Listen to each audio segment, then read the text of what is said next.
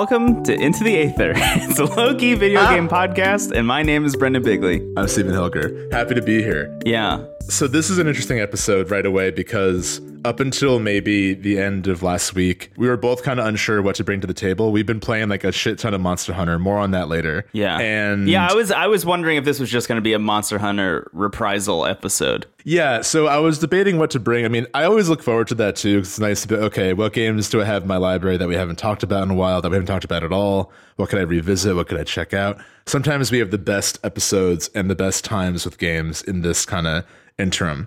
But because I spent so much time playing Pokemon Emerald and Monster Hunter, I was I actually haven't played anything else. So what can I do? Help me. and then Apple Corp was like, "We heard you. We got you. Here's 30 games on Apple Yeah. Arcade." They pulled a lever and like we were on Global Guts or whatever. Choose your 90s Nickelodeon show. Slime Time Live. We got slimed by yeah. Apple Arcade. Figure it out. Figure it out. Figure it out is actually maybe the best one. I got an email from Tim Cook that said "Figure it out," and there was a like a WinZip file of 30 games. Steven, that is kind of the actual experience of what happened. Because I okay so let, let me let me frame this Yeah, up a little explain, bit so yeah. I think it was over a year ago. You and I did an episode. I think that was. I think it was called Aether Arcade, and it was about the launch of Apple Arcade. And they had launched Yeah. with like just a ton of games, and you and I played like as many of them as we could because they gave out. I think it was a free month of Apple Arcade, like right at the top, just to anyone who wanted to check it out. Weirdly enough, because I've bought a bunch of Apple devices over the past year, I have just had like a perpetual Apple Arcade like free subscription, which has been wonderful. Um, Hell yeah. But the weird thing is that like after that launch, they didn't really add too many games. They've been maybe like one a month or two, um, you know, for the past year. Just about. Yeah, it went from like 60 to zero. I guess the inverse of zero to 60, whatever that number is, it did that.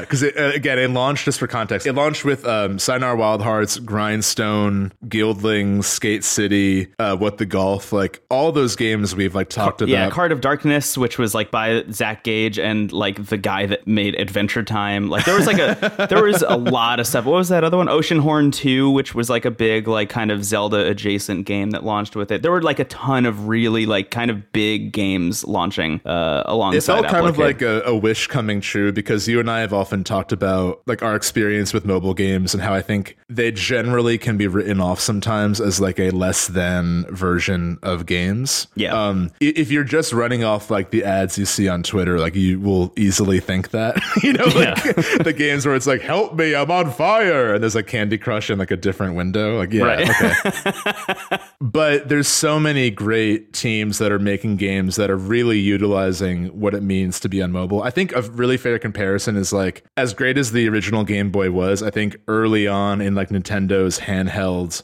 library, the Game Boys were like a less than but portable version of games. You know, you would get like very much. like I remember playing Donkey Kong. I think it was either Donkey Kong Land or Donkey Kong County. Uh, either way, it was like the minimized version of Donkey Kong Country. Really fun. I played the shit out of it. I I burned through my AAA batteries on my Game Boy Pocket in 1998 to play Land or County. But either way, like no one on earth is being like you got to play County before Country. You know, like I think at a certain point, uh, I would say like around Game Boy Color, and then even more so with Game Boy Advance and, and the DS and what followed, leading up to the Switch, which I think is actually you could draw a direct line to that. The handheld system started to think, what could we what could we do that actually like uses the strengths we have available to us. You know, I no longer just a, oh here's a kind of version of a game, but it's not as developed. Like what could we do specifically to utilize the hardware and just the experience of being handheld? So I think like you saw that most evidently with the DS with games like Elite Beat Agents using the touchpad stuff like that. Mm-hmm. Right, right, right. Even Game Boy Color. I mean, going back to Pokemon Crystal yet again. You know, using like the internal clock and like color palette and all that stuff. Yeah, really and like one it- of the one of the late Game Boy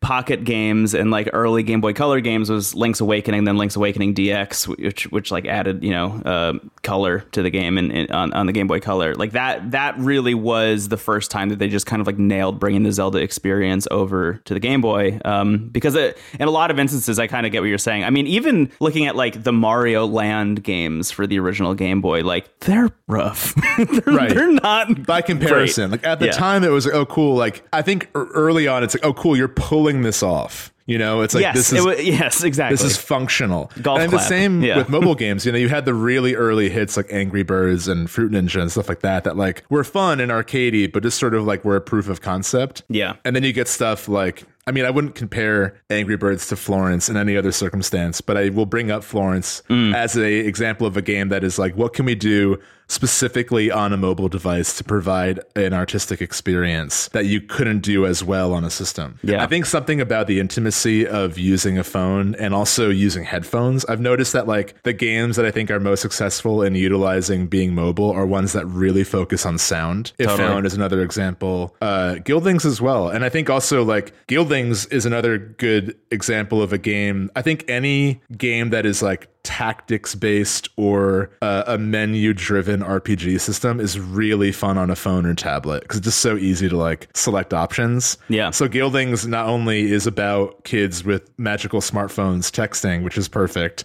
so you're literally like using the tool itself as the system, but it's also fun for the mechanical side of it, like with the combat and stuff. You know, seeing kind of like an Earthbound esque uh, per- first person battle perspective with the menu. So I bring that all up because I think that like we're at this sort of turning point. Like from 2013 on, I think there have been like a lot of like kind of uh, hits on mobile that are like really thinking about the console, if you will, in a creative way. And then it felt like Apple Arcade was like just the lever broke and like a bunch, like suddenly you saw in the spotlight at least like a bunch of people utilizing that. And Yeah. um, it was really cool. I, I, I don't think we can discount you know the those in between years of wh- what you're talking about Oh, as well. But between Yeah. Angry Birds and Apple Arcade, where like shit got really like bad, you know? Yeah. Um, because there were a lot of things that were like Family Guy Match Three, Casino, you know, like that kind of shit.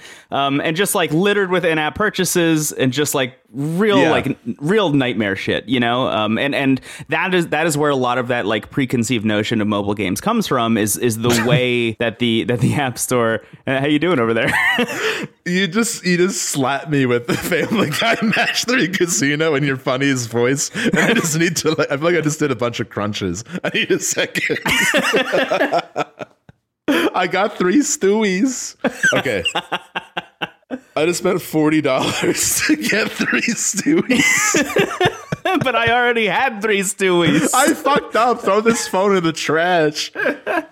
Anyway, Um, you're you're absolutely right. there there was that whole like in between section where I think mobile games were kind of like really going off the rails. Um, and and Yeah. I, I I'll give a shout out to uh, Russ Frushtick over at the Besties because early early on in in the uh, that podcast lifetime, Russ would very frequently bring the mobile games that like broke the mold. There, he was like very tapped into that Yeah. world, and like a lot of my favorite mobile games over the past like decade came from his recommendations on that show, and really like also tapped me into that world, which is how I became a big fan of like Zach Gage, for example, um, who made things like Spell Tower and went on uh, or and Ridiculous Fishing, and then went on to make things like Card of Darkness, and we'll talk more about like his Apple Arcade inclusion later. Yeah. But th- those in between years were were really rough. Um, and I think weirdly enough, the way that developers started to break the mold before Apple Arcade came around was by making like almost full console experiences on the phone that had like virtual uh, virtual joystick so you could like move around and do everything that you would do with a normal controller, but it would be better if you had like a physical controller. So it kind of like bolstered that Bluetooth controller market. Things like the Backbone, which is like an iOS specific controller that you can uh, plug onto your phone that is like just like built in to work with every game possible. The uh, I think Razer just made a thing called the Kishi, which is kind of the same thing but for Android and iOS. So like weirdly enough, things like Call of Duty Mobile, for example, which is like held up as actually like one of the best mobile games that exists at the moment, is definitely like littered with in-app purchases and nightmare shit, but feels exactly like a Call of Duty game just on your Yeah, phone. But it's really a lot better with a controller. So I think what you're talking about are these games that kind of break that mold even and are like, no, no, no, this is this is made from the ground up to be played on a mobile device with a touchscreen. We're really thinking a lot about how people interact with this device specifically. Things like Pokemon Go, I think, are, weirdly a good example. Like, okay, we could tap into the GPS, we could use the augmented reality stuff and the front facing camera, and the back facing camera, and and really enable like this connection because everybody is connected online at all times. Um, and we can use that to our advantage with something like Pokemon Go and recreate that experience that kids had when they watched the TV show. So while simultaneously the App Store, you know, on uh, both iOS and Android, so Google Play as well, we're kind of just like nose diving into into the fucking trash. In the background, there were a bunch of developers working on really great shit, but also Apple realized, I think, at a certain point that they had like let this go too far. And weirdly enough, even though they have on one hand created the problem because you know they get 30% of every single sale that happens on the App Store, so every in-app purchase goes into Apple's wallet as well.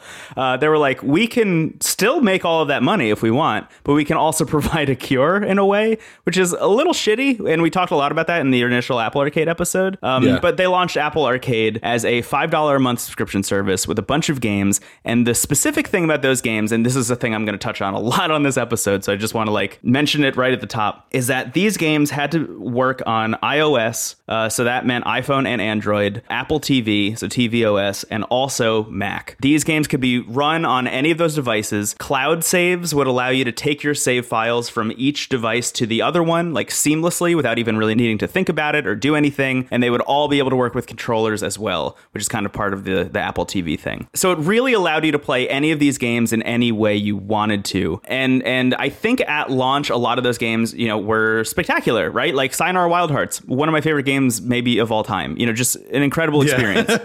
Um, uh, games like Card of Darkness, you know, like the Zach Gage thing. Um, there- there's a lot of stuff on there. Grindstone, great example. Um, Also, a lot of them got ported. I think worth pointing out too. A lot of them eventually got put on Switch and other things, which I actually was very happy to see because I was worried that like all this would be like another exclusive thing, you know, Yes. like another thing you have to pay for. But it seems like all the hits got moved around. Yeah, um, I was about to bring up Roundguard as well, which just launched on Switch recently, which is another favorite of mine. Um, most of the games I just talked about are available in other places now. But the thing about them that I thought was kind of interesting was that they they didn't feel like Florence, for example, as you were talking about. Like a lot of those games didn't feel like they were made for those devices because they had to run on everything. It kind of felt like they could run on whatever, you know. So Yeah. it, it they didn't feel like exclusive to Apple Arcade in any way. It didn't feel like there was kind of a vibe that Apple Arcade was kind of bringing about. Um, I think Oceanhorn 2 is another great example of like one that is so much better with a controller uh, on your Apple TV or whatever that like I wouldn't even recommend downloading it on your phone. I know people have played it on their phones, but like it just like feels like a game made for a controller, and then like touch screen stuff was an afterthought. And weirdly enough, the stuff that has come out in the past week, you know, because they dropped 30 games at once, feels more like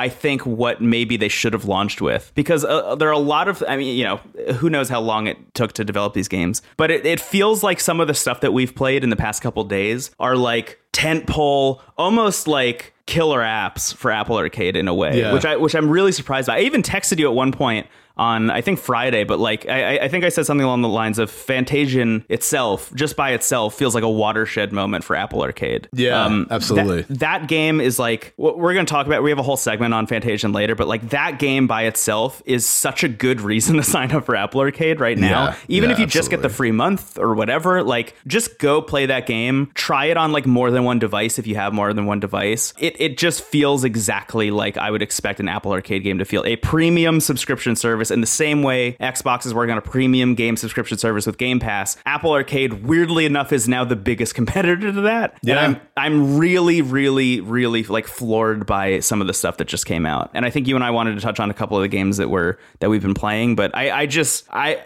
I can't believe how much I've turned around on Apple Arcade because I was like Yeah. so bummed about it after it had launched. And these 30 games, I still think maybe like drip feed them. Like I don't know why it has to be these huge launches. You know, like for example, just Fantasian, I think is a great example. One of my most anticipated games of 2021. I, I've been looking forward to that game for a long time. Had no idea when it was coming out. Hironobu Sakaguchi, who is the developer of that game, the the um, the director uh, and and owner of Mistwalker, the studio that made it, he like went and did like a, a press tour about a month ago, like talking about Fantasian and how it was developed and all that kind of stuff. And I'll talk about that later. But like, there were no inklings of when that game was coming out in any of those Yeah. interviews. Like, Right. why not? Like, why not advertise that at all? Like, why not say Fantasian is coming out on Apple Arcade on this day or something? It's weird. It came that out like on April Fool's Day, like just to add.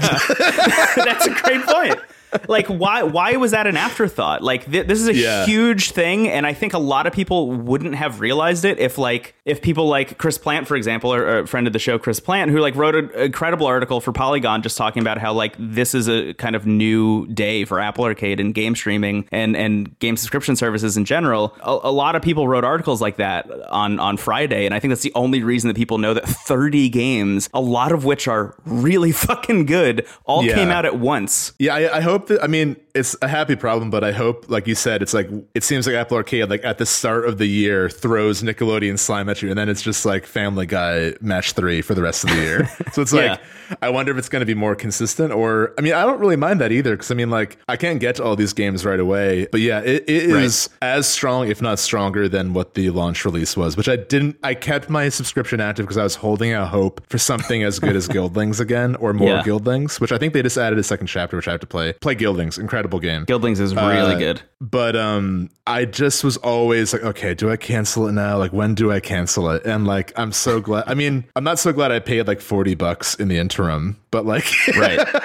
I'm glad I I'm glad I held out because I I'm so into what they did with this. Yeah, I ha- I have played enough of those games over the course of the past year that like I didn't feel too bad about keeping my subscription. Yeah. But uh, but I definitely know where you're coming from. Yeah. So I guess we'll probably just get into what we've been playing on it. So we'll save Fantasian for the last segment. That'll be spoiler free for the most part. We'll talk about the game, but I don't think we're gonna like spoil anything for the plot, really. Other than Yeah. like first impression stuff. But uh I think we'll just sort of go back and forth of what we've been playing on this. I will start just real quick by just in terms of like the history of mobile games. I thought it was actually very interesting that they chose to re-release some like really old like classic mobile games. Yeah. So that's kind of one Like of the Fruit Ninja, for yeah, that's, that's one of the interesting things Yeah. about about this launch on Friday was that it was split into three sections. There were Apple Arcade Originals, which were you know new games for Apple Arcade, App Store Greats, which are re-releases of like old Apple Arcade or sorry regular like App Store games that just like kind of blew up, and we'll get more into that. But they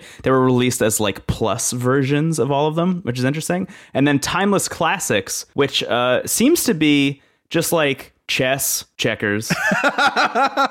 Worldwide Classics, Mancala. Yeah, Act- very. That's a great vibe, actually. It, it's it's very much just like uh, 51 Worldwide Classics for the Nine Nintendo Man's Switch. Morris. Um, strangely enough, there are some things like thrown in there, like the Zach Gage stuff is th- in there as timeless classics. So Flip Flop Solitaire Plus.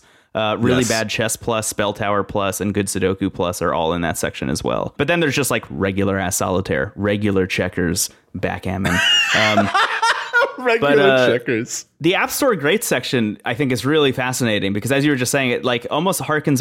It's weird to feel nostalgic about App Store games, you know, from That's like way thing. back when. But uh, Monument Valley, How the plus- hell did Apple beat Nintendo to game preservation? You know, like I never would have thought that like Fruit Yeah. Ninja would be preserved over Mario 3. you know, like what the hell? Uh, yeah, yeah. Fruit Ninja Classic Plus is a game that you can download now. Um, it's worth noting that the App Store Greats section um, kind of buck the rules of Apple Arcade, so they are only available on iOS and iPad or iPhone and iPad, which is interesting. But uh, what what else is in there? Mini Metro Plus, Monument Valley Plus, Reigns Plus, uh, Threes Plus, Badland, Don't Starve Pocket Edition Plus, all stuff that is now available on Apple Arcade via this App Store Greats section. I think the Zach Gage stuff being included in Timeless Classics is really interesting, especially something like Good Sudoku, which like I talked a lot about uh, last year when that came out. Love love love good sudoku. Wrote a piece about it like really all all over that game. Um, and really just shocked to see that there's like now an apple arcade edition of that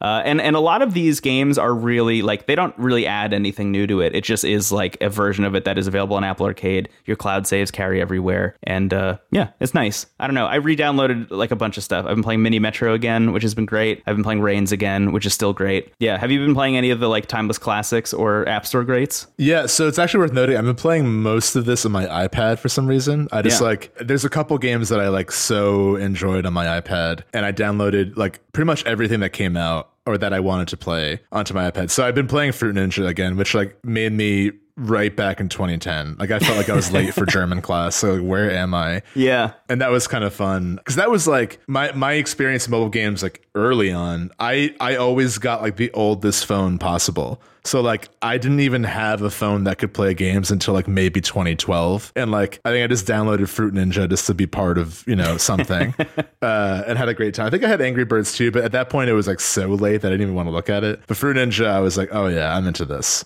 I was really impressed by it, and it's like such a simple game. You know, you're just cutting fruit, but it's it's still very fun, and I feel Yeah. like it's something that's fun to play like on a tablet. You can like pass it around if you have you know if you want to play with your family or friends or whatever. Very simple. Uh, I also downloaded a Zach Gage game, which I felt like me playing a Zach Gage game on my own without telling you it was like when you surprised me with playing Final Fantasy VII.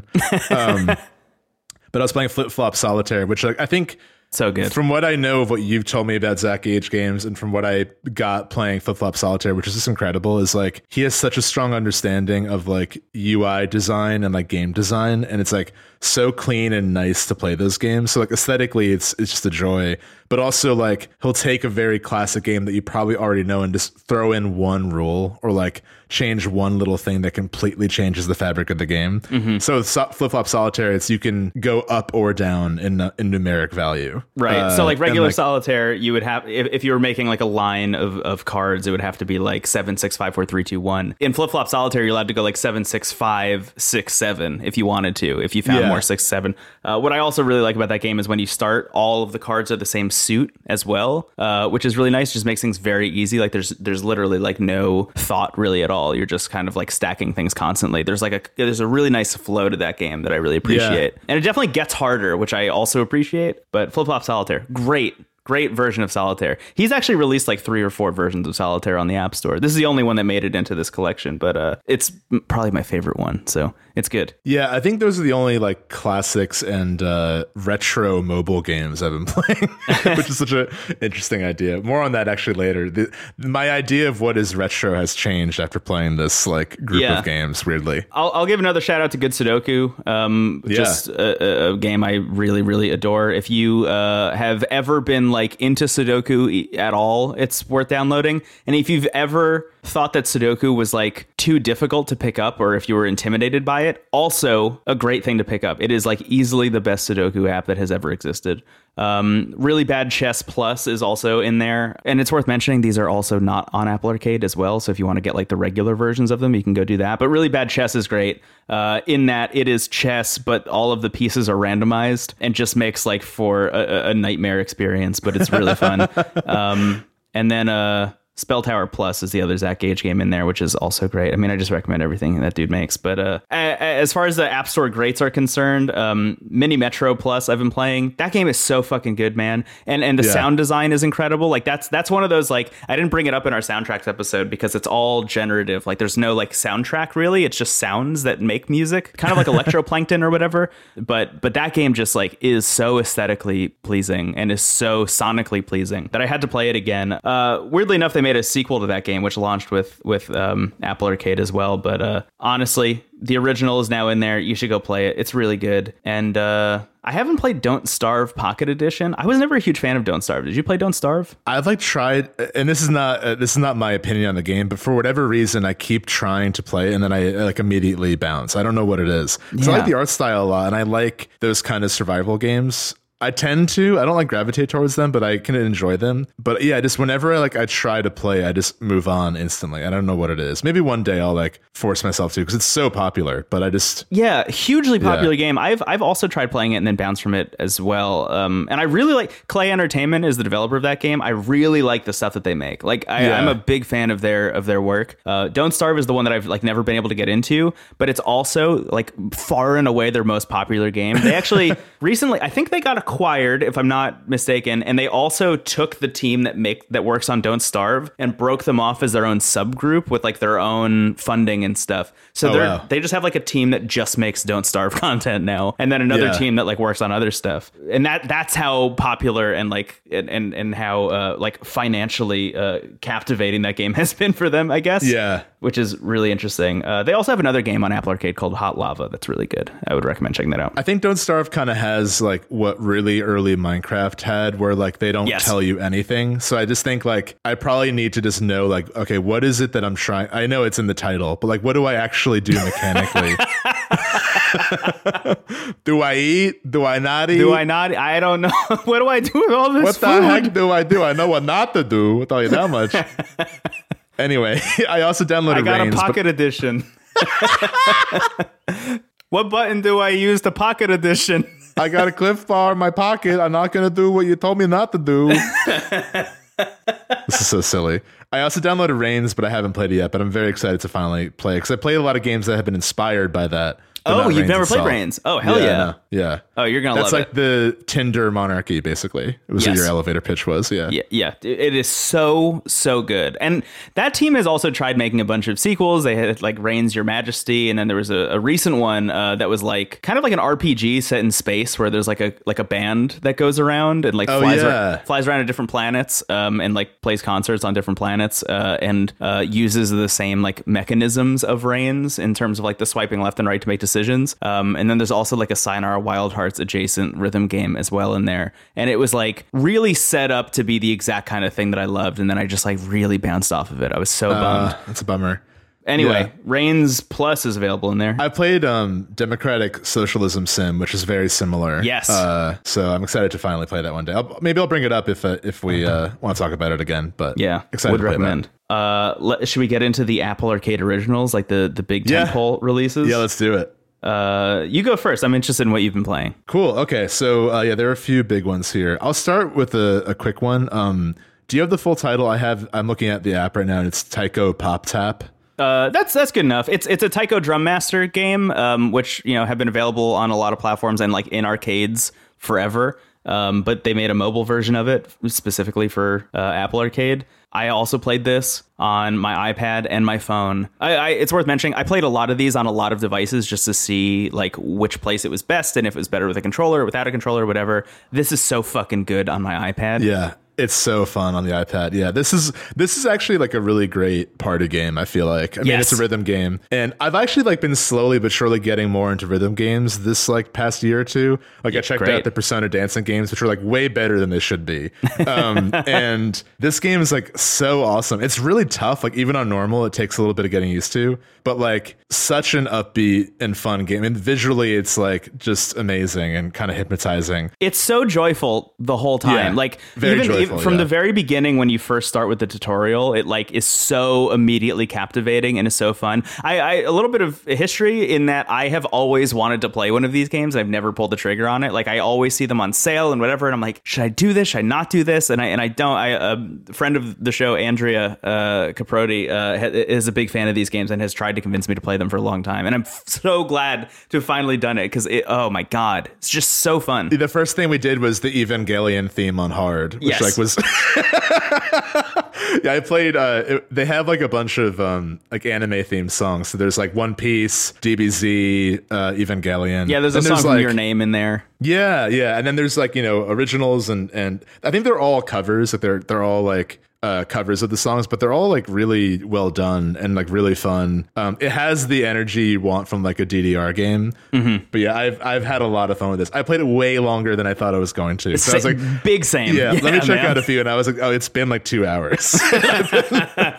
Yeah, uh, I, I was playing it on my iPad, and then uh, Persia, my partner, walked by at one point while I was playing it and was like, "I want to play that," and then took my iPad, and she just Yeah. had the biggest smile on her face the whole time. We were just like passing it back and forth. It's so good. yeah, I think this is another good game for for like families and you know if you're having friends over and stuff. It's just so much fun. Uh, there's also online multiplayer. It's worth mentioning. So there, there are two versions of this. One is that you can play songs with your friends. Uh, so all you have to do is like be friends with them on I think Game Center is the Apple thing. I'm not really sure what it's called, but uh, it, it's it's easy enough to sync up with people. We found out. But also they have like a, a quick match. So they have like matchmaking. So you could just very quickly like jump into a song with somebody, uh, which is really cool. I also like the drums the best in rock band, so it's like bringing me right again. Like I don't know what it is about this like 2007 to 2010 vibes from this collection, but here we are. Um, cool. What Yeah, else have you been really, really great. Um, I've also been playing the uh, revival of Oregon Trail. Dude, how is it? I'm so curious. I, I I didn't have time to play this one. Yeah, so it's really interesting. Um, so for those who, who were born a month after 1990, uh, Oregon Trail is like one of for the teens out there. Uh, Oregon Trail is like one of the oldest and and uh, most classic like PC games. Like it's like the bridge between like a text based RPG and then like an actual like animated kind of computer game, you know? So it's like, you know, King's Quest meets like AI Dungeon in that way. um, and in the original game, it was like you are a group of settlers going to, uh, heading west with your wagon and your oxen. And um, I guess it's theoretically kind of like a roguelike in the sense that there's like, a Yeah. randomized path. You are all you can really do is in the beginning you can like prepare how much money you're spending on like supplies and food and uh the more you play the better you get at like knowing what could happen so you can better use your budget. And then as you progress you'll see like a little 90s animation of a wagon like heading west and you'll bump into random events. So you might like find a river and it's like, okay, do we hire a ferry and leave our wagon behind or do we like try just to go through it? Yeah. Uh, which if you did that in the original game, your wagon got destroyed every time. I don't care who you are. I tried so many times in, in elementary school computer class to, to to just trudge through the river. It never worked. So it's it's a classic. So I was really curious like what a new one looks like. So the new one is made by a team called Gameloft, and actually what I really appreciated was uh, when the game opens, it is a message from the team being like, we really were excited to like breathe new life into Oregon Trail, but we also recognize that like this time in history was an invasion for a lot of Native Native Americans. Yeah. and we so they basically co- they collaborated with Native American scholars, make sure the game was sensitive to that history. Oh wow. And there's a lot of characters in the game who you can play as Native American characters, which I think is awesome. And that's something that like it's really worth examining like especially like games from the 80s and 90s that like may not have been intentionally hateful or like you know problematic but like just because there wasn't that discussion happening there's like a huge blind spot and this could be like a really traumatic experience for someone. So that this just having that note in the beginning i thought was like a really great way just to be like this game is for everyone. You know eh, all games being as accessible as possible and being as like aware and sensitive as possible is, is a net positive. So really loved that. Absolutely. Um, yeah. The game itself is fun. Uh, I'm a little bit torn. This is kind of a nitpicky thing, but it stands out to me. The menus. As an old Oregon head. that guy, huh? that was you won up Family Guy Match Three. I uh, so in the original game it was like very text based. So there were like you know black boxes with like uh, you know wire frame stuff, right? yeah. It was all like neon green. Yes, and they kept those menus in the game, which like I kind of understand for nostalgia. Yeah. But the rest of the game is like a completely different art style. It kind of looks like the characters sort of look like Civ, where they're like a little bit cartoony, and the environments are like really colorful, and there's like a lot of attention to like the foreground and the background. It kind of looks like the the sprites of the characters are a little bit Super Nintendo-y, and then you have like kind of a more painterly aesthetic for the setting. But then you have these like green and black menus, and it, it just clashes so badly. Yeah, I'm, I'm looking at the screenshots on the App Store. It's very clashy. which is really unfortunate. I wish there was It's, a way to change. It. It's definitely that. three different art styles simultaneously. Yes, yes. Yeah. I think that there's like the setting, there are the sprites, and then there's the menus. That doesn't come together, unfortunately. It's not going to like ruin your enjoyment of the game, but like because it's a very menu driven game, it is something to point out. Right. That being said, I think they've done a good job like capturing what it is people want from this experience and also uh, making it a little bit more streamlined. So like when you first play the game, it's like four characters being led by like this like very uh, charismatic mountain man who like knows the knows how to adventure, and he's like, you know, you should change your clothes and eat meat and uh, Don't starve. Pocket don't edition. st- for real. Yeah. uh, so the tutorial kind of just shows you like what can go wrong, and then you reach town, and then you can like actually start your adventure. Yeah. What I like is that it kind of has a uh, Valkyria Chronicles or like XCOM thing where like the four characters are like kind of pulled from like different archetypes. So there's like a farmer, a missionary, a banker, you know, stuff like that. Uh, and then they'll have like three, two or three characteristics like heroic or paranoid, stuff like that, which is also kind of reminds me of uh, Rogue Legacy, weirdly enough. Anyway. So I enjoyed that. And then like as you progress your adventure, like FTL, you'll choose like on a map like where to go to next. And the map is really nice. I kind of wish they made the menus look like the map. And uh, yeah, it's been fun. I didn't play super long because the tutorial is like a good, you know, 20 minutes. Um, I just wanted to get a flavor of like what the actual adventure looks like. So it's giving you like those decisions to make and it has that kind of procedurally generated feel to it. Um, it's fun. And I, again, I appreciate the the awareness and sensitivity of the game's original message. I would say like if you're, you know, it, it's probably a good way to experience like what this game was if you're curious. I don't know if they've like successfully revived it in a way that's like you gotta play this, but it's cool. like I appreciate the work that they did, and um, for those who like want a taste of that game and want to revisit it for like nostalgic reasons, I think it's cool that they provided the experience of the game you want with like a very uh, respectful and, and appropriate take on it. So, Yeah, absolutely. I, uh, as a person who was born uh, over one month after 1990, I've actually never played Oregon Yeah. Trail before.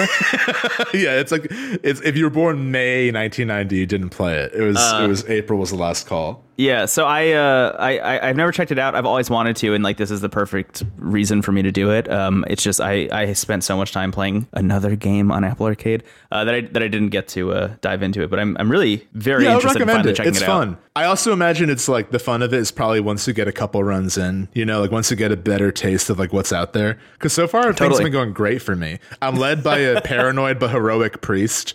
And like we've just helped out everyone we've run into. We ran into this cowardly ferryman who's like, I really recommend you pay me to take you across the river. And guess what, Brendan? Guess what, dear listener? I did it. I crossed the river and we were fine. Whoa. Um, and what's nice, I don't think the original game did this. They actually tell you what the probability is. Like, Oh, so you can actually like wait. Like, do you want to wait a day for conditions to improve? So I waited for them to be like above sixty percent, and then we did it. We were, but it was like a 30 second animation of like oh I'm like oh my god it's gonna break any second oh, what i also really like is that the way they've handled like the wagon taking damage is there's like a resident evil 4 inventory tetris puzzle Oh, great.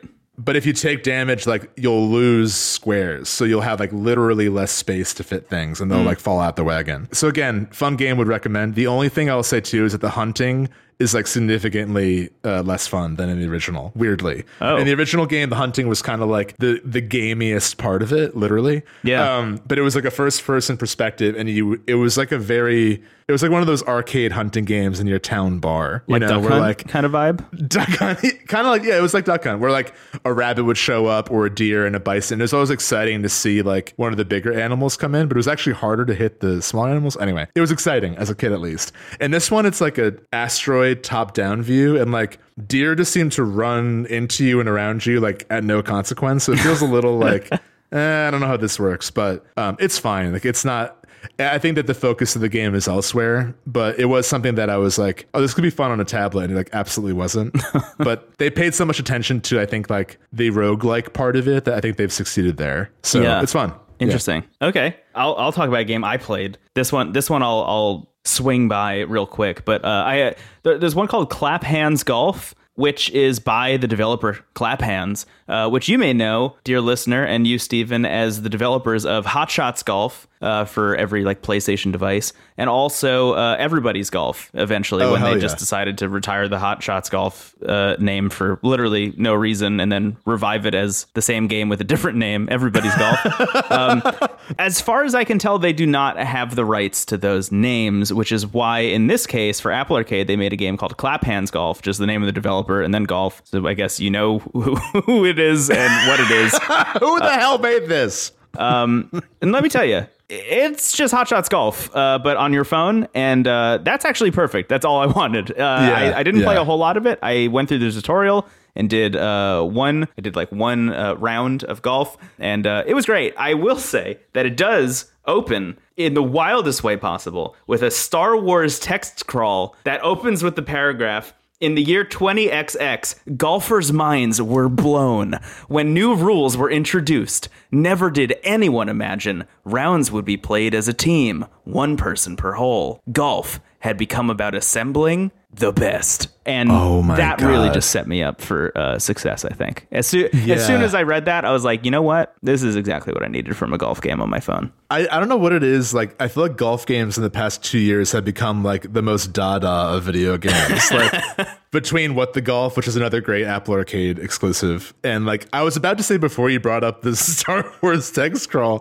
uh, that um that everybody's golf is like just unironically like very into golf. You know, Yeah. like some like we have so many um like satirical golf games. Like we've got like Mario Golf. You've got the like uh, Golden Sun RPG Anime Academy golf game on the Game Boy Advance. Mario Golf. Uh, Yeah, an un- an unbelievable game. Uh, what, what was the Unbelievable one for um? What was the one for Switch? The the Switch launch title, Golf, Golf Story. story. Yeah, Yeah. I was thinking of that as well. So there's like all these like really interesting experiments with golf, and then everybody's golf's like, yeah, no, golf just rules. It's all we're doing. and they're right. and they're right. I downloaded that. I haven't played it yet, but I'm excited to. I I am glad you set me up for that text scroll because I think I might have uninstalled it after that. It's uh, it's I'll good. I, here's what I would recommend. I would recommend because as I mentioned, I played a lot of these games on a lot of devices. I do not recommend playing this one on your computer. Yeah. This game with mouse and keyboard was not fun, literally at all. And then as soon as I moved over to my phone and my iPad, a million times better. Um, Yeah. But uh, it's good, man. I mean, if, if you like if you like Hot Shots Golf or Everybody's Golf, uh, it is that, and it's on your phone. So I would definitely recommend checking it out. I should mention, yeah, I played all these on my iPad. I imagine that like they're all fun on either phone or, or tablet, but I think um Taiko Pop Tap should be on iPad if you have one. I Uh, totally agree. Yeah. yeah. Yeah. Really good. Okay, that brings me to a big one. Are you ready for the big one? I am ready for this one because I didn't get to play this one. Okay, so this one's called World of Demons. It is Platinum Games' first mobile game. Isn't that wild? Whoa. Platinum Games, who make uh, Bayonetta, NieR Automata, uh, they're known for a like very theatrical kind of hack and slash style. And World of Demons is that on your phone or tablet. It is really really fun. Um, so to set it up, it's basically it has a very similar art style to Okami. It has that sort of feudal Japan calligraphy brush kind of art style. And the setting, the, the setup for the story, which you know is is light but it's fun, is that um you know humans and yokai live in peace, and Oni the demons are jealous, and there's an evil demon who like kind of corrupts the minds of all the yokai and uses them to try to take over Earth. Oh, Um, okay.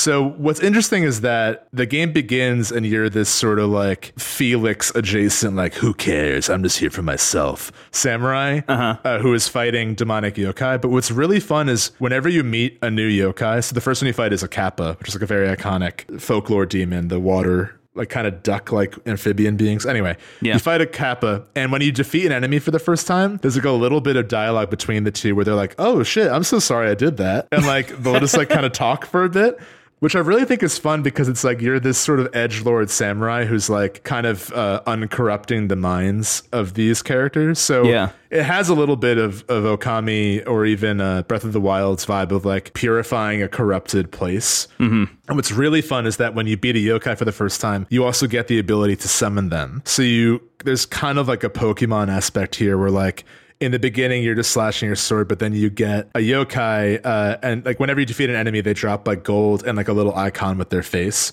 And when you tap their face each yokai does a unique ability that has a unique element. Oh, so cool. that uh, it may you know so the first one you get is a kappa. The kappa like you know shoots a big wave. What's really fun is that your starting weapon has two like yokai materia slots in it. So you can equip two yokai that you just have the whole level. They'll take a cooldown to be able to recharge. They also have a bar that's just like whatever you find, but it's like a one and done consumable.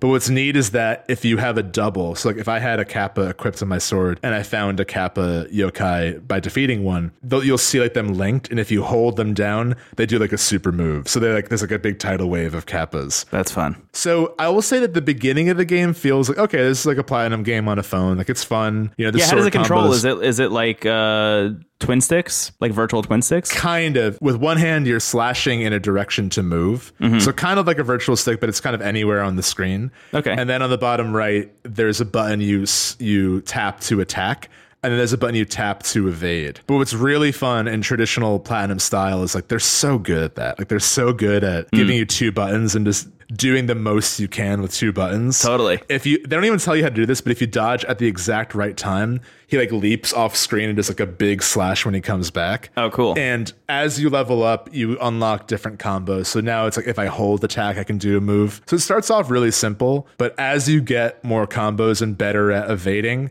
and as you get more yokai, it becomes really fun. And some yokai are like you hit them, you hit, you tap their their face, and they show up and do the move. Other yokai, like there's one that's like a face on a wheel.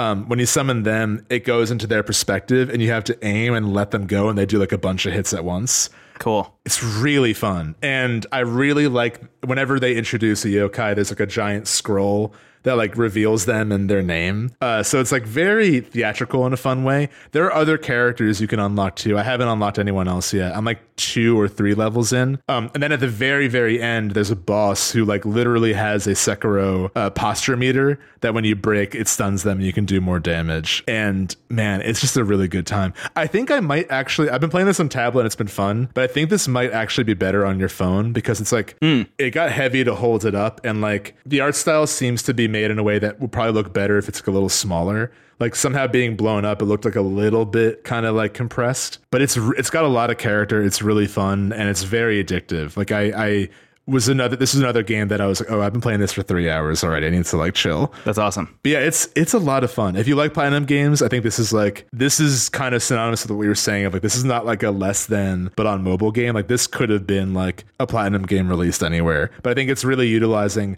the touch controls with like summoning the kappa and like while you're pulling off combos. Once you have like all the tools the game wants you to have, it really starts to click. Yeah, this, this gets back to my like big confusion point about this specific Apple Arcade launch, where there was like literally no fanfare leading up to it at all, and like no marketing. Because World World of Demons was a game that was announced in 2018. That you know, Platinum Games was like, "Hey, we're making this big thing. It's going to be on mobile," which they had announced even back then. Uh, it was going to be published by uh, DeNA, D E N A, who are now like uh, essentially just like what Nintendo is using to publish all their mobile stuff these days. Um, but that said, it was like this, you know, big kind of splashy announcement for that game, and then it just completely vanished. You know, just like completely uh, disappeared into the mist. And here we are, a couple of years later. Not only does it exist still after not hearing about it for three years, but it's already out and it's on Apple Arcade.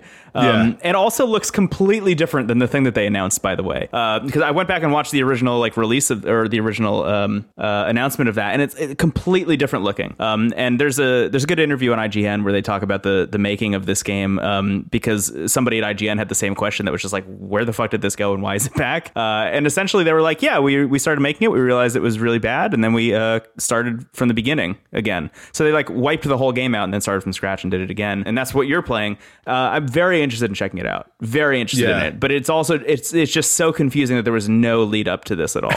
um, and and you know Yeah. that like I'm sure Platinum wanted to talk about it, and I'm sure this is like an Apple thing where it was like we need complete silence, you know, because such a company obsessed with secrecy, you know, uh, just in terms of their hardware. Like, of course, that would uh, bleed over into the software side as well. They wouldn't want anyone to know what's coming in the new Apple Arcade release, but like they do, they did that at the disservice of the stuff in the Apple Arcade release, you know, Yeah. Um, especially in a in a, an industry where like the news cycle moves as quickly as it does with games journalism. Like wild to just not announce it until the day of like this. Yeah. thirty shadow drops at once is not uh, not really the move. You know, Yeah, but yeah, it's it's a lot of fun. Um, let me know how you like it when you when you get to play it. And uh, I will say too, my one thing is that the camera can be a little bit annoying sometimes. Hmm. But you know, you just sort of click and drag or touch and drag. Yeah. Um, I just have a feeling it's better on phone for some reason. But I, I had a great time on my tablet. I was just tired of holding it. Yeah, no, I very, I very much get that. W- Weirdly, I didn't mention this, but uh, I actually ordered the Backbone controller for my phone, Oh, fun. which I'm very interested in checking out. Um, I've heard a lot of good things about it. It was like a, it was a controller that um, was like being touted by like big YouTubers for a while. You know, like they were clearly like doing brand deals with big YouTubers and influencers and stuff to like try and uh, sell this controller.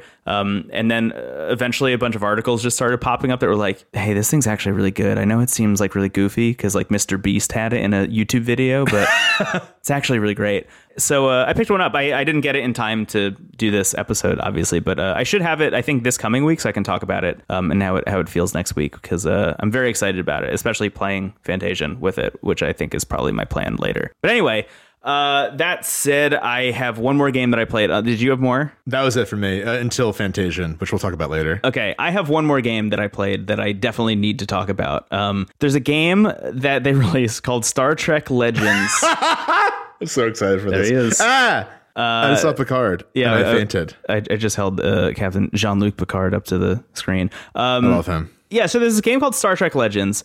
Uh, it's it's um, weirdly enough a lot like Star Wars Galaxy of Heroes or um, I, I don't know any kind of like gotcha like uh, IP collection game where like you're just literally getting like a premium currency so you can continue like rolling and summoning quote unquote characters from whatever IP you're playing as you know um, it's it's exactly that kind of game. It's the most like in-app purchase laden nightmare shit possible. That said because it's on Apple Arcade, there are no in-app purchases at all, and that's that's one of the stipulations of Apple Arcade that I forgot to mention earlier. Is that you're not allowed to have in-app purchases. Like if if it's on Apple Arcade, that means that like the game is the game, and you're not buying anything else.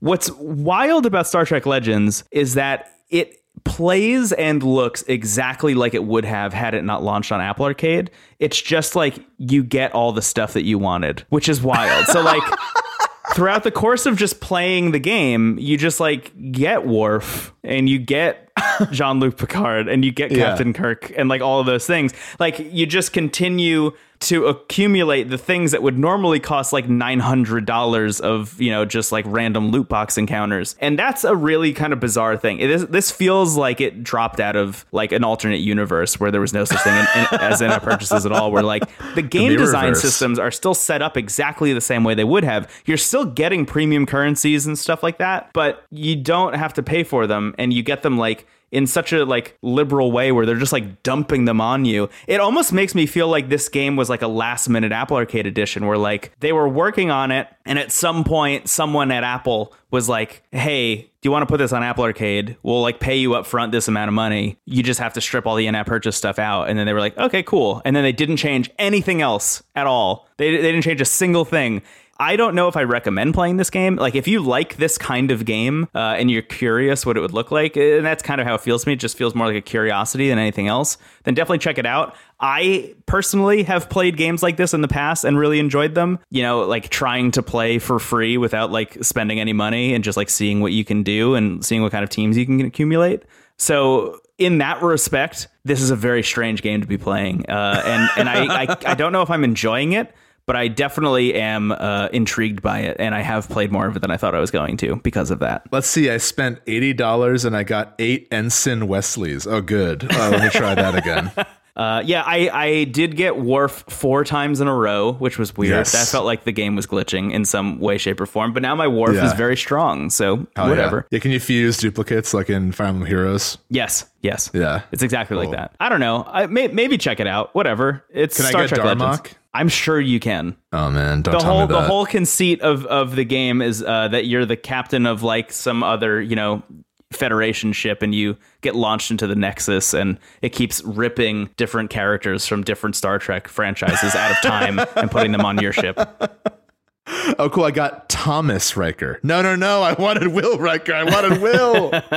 anyway, that's fun. I'm glad you're enjoying it. What a world in which you can just get that all for free. I love that. it's so confusing Yeah. it's such a weird thing i i don't know man maybe download it and check it out i will say like there's a lot of representation for uh, star trek discovery in here which is like one of the only star trek series that i haven't watched yet so there's a lot of characters that i'm getting i'm like i don't know who this is then i hover over them and it says from star trek discovery uh, so i i'm very interested in in what's going Like, on where there the hell is Nog?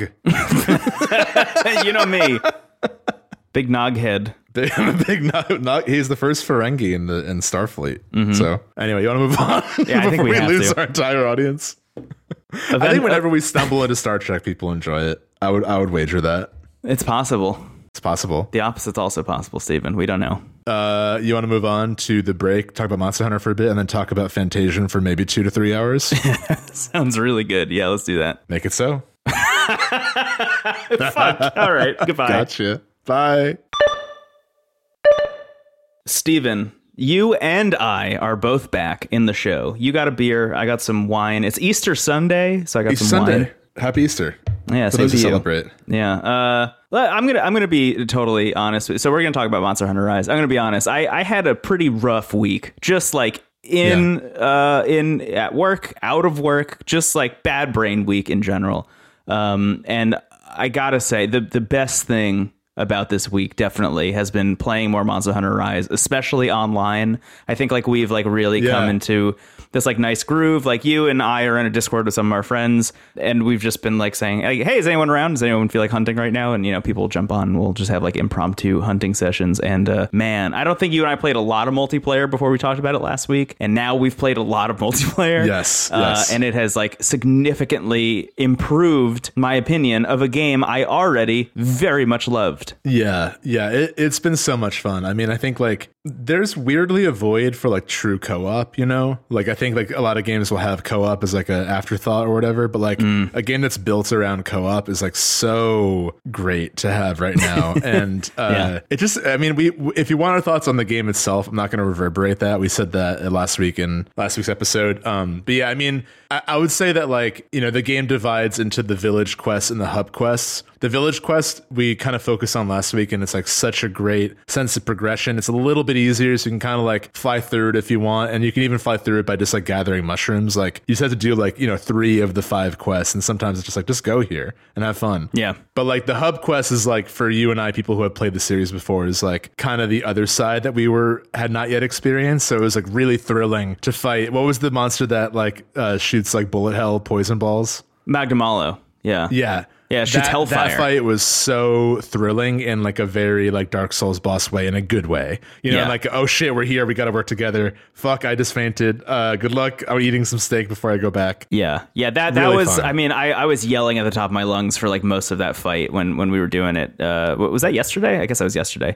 Um, Yeah, I think but it was. like while while we did that fight, it was just like, oh my god, I forgot that this is what Monster Hunter feels like. Like I've been I've been so I, I guess just kind of uh, sucked into the uh the like coziness of the rest of the game, and like most of the fights were just kind of like you know all of us hanging out together, just like really like chatting and not really like paying a whole lot of attention to what we were doing in game, um, which is great. And I love that vibe for Monster Hunter. I think it's really good. That's like one of the things that people go to Monster Hunter for. But the other part of it that I had like completely forgotten was as soon as you hit that Magnamalo fight, it's like, oh yeah, the game difficulty wise ramps up, not to the point where like you're gonna lose more. It's just you need to pay more attention to what's happening. Yes. Yeah, at that point, like it, it comes late enough that you've already digested enough of the information, and like, Yeah, we're like 30 or 40 hours into the game is, Right. is when you hit that point, you know, I don't know somehow, yeah.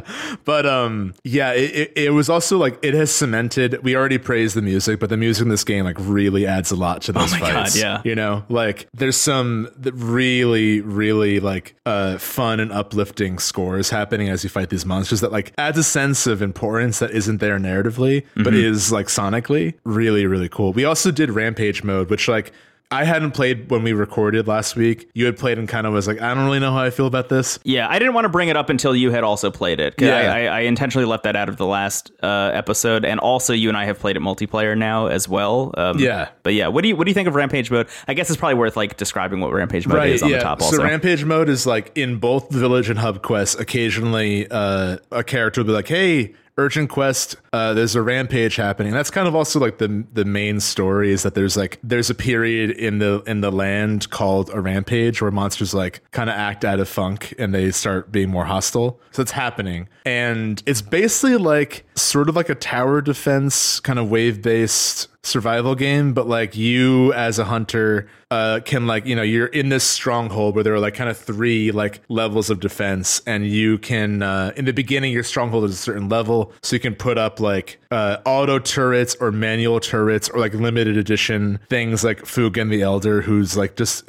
incredible like uh, in every way. I love that character so much, but he just like obliterates things. You can summon the chef who has a minigun for some reason.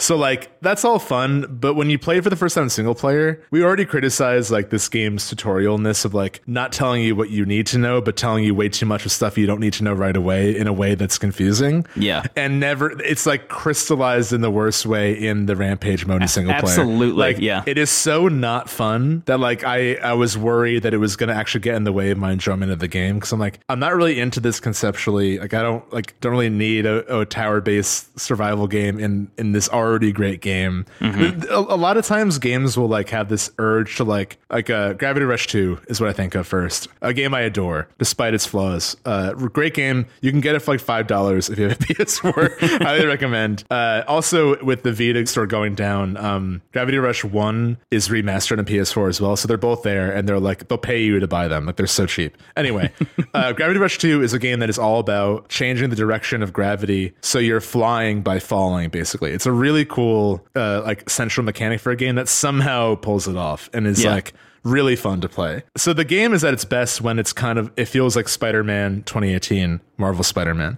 Uh, where like the best parts of that are like swinging from one place to another and these like very open big battles. But for whatever reason both games actually are like what if we had a really closed environment where you couldn't use your superpower and there was an instant death stealth mission? It's like why? Why do you think i want any of that? Like i don't want that. Given in spider-man i at least liked playing as mary jane and miles as like you know to get their perspective. But like mechanically it really overstayed its welcome because like i wanted those characters to have more to do than just die if someone saw them Right. you know so i was worried that the rampage one was going to be the instant death stealth mission of monster hunter Yeah. um, really, it just the tutorial is so bad that it gives a really bad first impression. We played it multiplayer, and it was way more fun.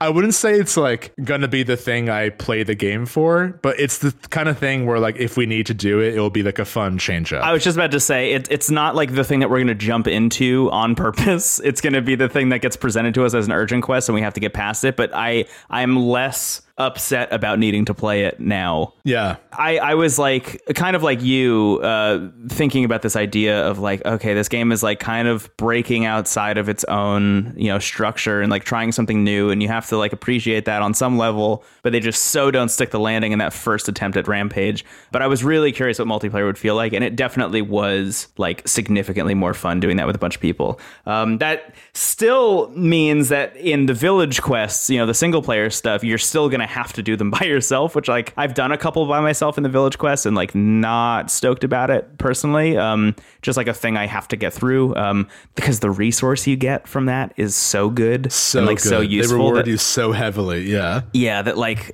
sometimes you just got to do it um but outside of that it is nice to know that like if we get really bored someday or like if we're fighting the same monster over and over again we could like take a break and go do rampage mode once and just like not think about it for another week or something Yeah, it feels like it kind of feels like what the, I assumed the Ghost of Tsushima multiplayer would feel like, but was actually amazing. It's like if that wasn't amazing, it would be yeah this. yes yeah that's a good point yeah it, it's very much the vibe They're both kind of wave based survivals, but I think like I think the reason is that in I mean I wouldn't otherwise compare the games, but like in the idea of like taking a central mechanic and putting it in a different genre. I mm-hmm. think that the reason the Ghost of Tsushima multiplayer works is because okay, yes, you're doing like a wave based survival game, but you're still using the combat and tools of the game. this is a great point. Yes. Whereas in Rampage, it's like you can still go down and hunt the monsters face to face, but your priority is just like installing turrets and operating turrets, which is like not, not why you're playing that game. You know? Right. Absolutely. Yeah. When I first heard that Rampage mode was going to be a thing in this game, my assumption was going to be that it was like you and a group of friends, like in a in an arena kind of place, uh, which like there is an arena in this game and it's cool. But like I I was expecting like an arena style place where there are just waves of monsters coming and you just need to take them out as quickly as possible. Maybe you do some like weird stuff where like you're getting buffed, so your attacks do more, so you can take them out faster something. So you could like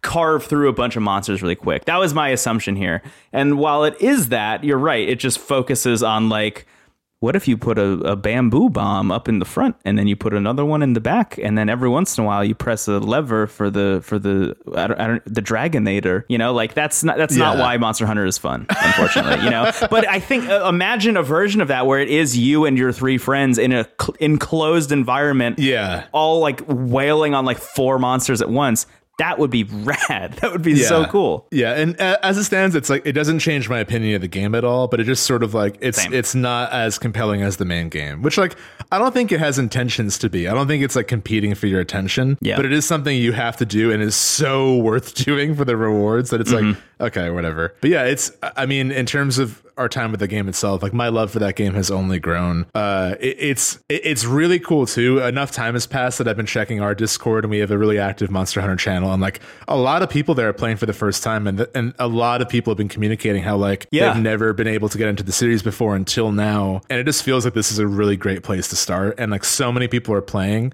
that like it's it's the time, you know, like Totally. I imagine this will have a community for a long time, but like it's fun when everyone is playing it to jump in. Yes, I was just about to say. I think I think that's the most important thing, and the thing that maybe like uh, I I, I want to like add, add as an amendment to what we had said last week about this being the best place to jump in. The best place to jump in is the one that everybody's playing at that time. Always, you know, like there are so many resources on the internet right now about how to get into Monster Hunter that like you can probably find a good way to get into Monster Hunter. I do think that the best way always will be to start playing by yourself for like 30 minutes and then when you have questions like go to a YouTube video or like go to a forum and see if somebody has answered those questions. That's pr- like if you're by yourself that's the best way to do it.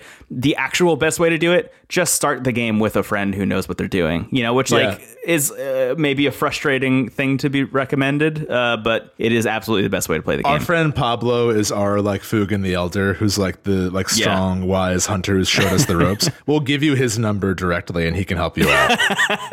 Yeah, he, you, he's Pablo. been he's been super helpful, and I, I've played enough of these games at this point where like I know my way around like most of the stuff that's happening. It's just like a question of what has changed since the last games that I've played, which is fun. I will say that I am at the point in the game now where both the village quests and the hub quests have both gotten to the point where they're like hard, and that's Yeah. really fun. I'm having a really fun time. I would say that happens in the hub. It's the three star quests, and in the village, it's the four or five star Four, quests. yeah, yeah, yeah. Because the the end of the four star quests is Magnamalo, and the beginning of the three star quest in the vi- in the hub is also Magnamalo, uh, and that feels like the the big moment. It's like when you get over that hurdle, that's when they start throwing like the really big shit at you. You know? What I love too is like as soon as we both beat uh, Magnamalo, we got like a bunch of new quests in the village. Yeah. And like a lot of them are like take a picture of a sleeping Arzuros, and then you get a teddy bear. Like, Yeah. I love that there are so many quests that aren't just about go kill this thing. It's like you kept saying this is the most dangerous version of Pokemon Snap, and I feel like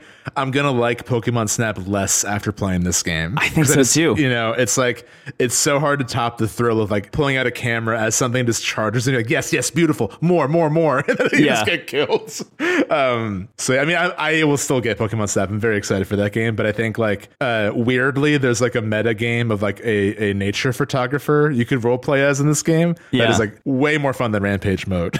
I'm not. I'm not sure if this is actually a, mechanic in the game. I haven't like gone and checked, but I do wonder if when you take pictures of things, if it unlocks more information about them in the hunter's notes or whatever. I would love that. because that feels like such an obvious connection that should happen there because when Yeah. you when you hover over either a a monster or like a person in the village or any of the endemic life that you can find it shows you in the top right like the name of that thing so it like identifies what you're taking a picture of and i wonder if there's any connection there i do know that in the hunter's notes you can replace the like hand drawn version of them with whatever photo you've taken of them Oh, fun. um, like so you that. can like r- you can like add your own photos to the hunter's notes, which is really cool. But I wonder if it adds more information. Um, that just seems like an obvious thing, and maybe if not in this game, then in the next one or something. I do love all the art though. I might just keep them. yeah, I haven't done that but- at all, but I, I I like that the options there. And I do like you can put, like you said last time, you can put the photos you take in your house in frames. Mm-hmm. Uh, Yeah, yeah, it, it's it's just an incredible game. It's like getting better and better. We just wanted to really stress that in case you didn't sense it last week. Yeah. we really like this game. yeah, I've been playing it a lot. I'm gonna I'm I literally have a uh, session scheduled with a friend of mine directly after this recording. Also, like I'm, yeah. I uh, think I think I'm also playing tonight with another friend too. great Monster Hunter. Yeah, yeah, it's gonna be a great time. Um, yeah. Uh, anyway, you want to move on? yeah, I think we have to. We've been putting it off long enough.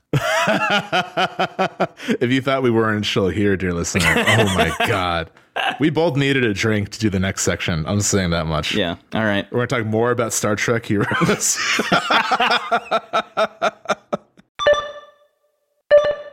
Steven Hilger. Hello. Me? Yeah. Hi. you. Welcome back to the podcast. Um, here's the thing Fantasian. Video game for iOS devices, Mac OS devices, TV OS devices. I've been looking forward to this one for a long time. And and weirdly enough, I, I think I've like primed myself to be excited about it because I went back and I played uh, Blue Dragon for the Xbox 360 and also Lost Odyssey for the Xbox 360. Two games Yeah. by Mistwalker Studios, which you, dear listener, may know as the project or the studio opened by Hironobu Sakaguchi, the creator of Final Fantasy, who eventually left Square Enix and then started his own studio and uh, released a bunch of video games.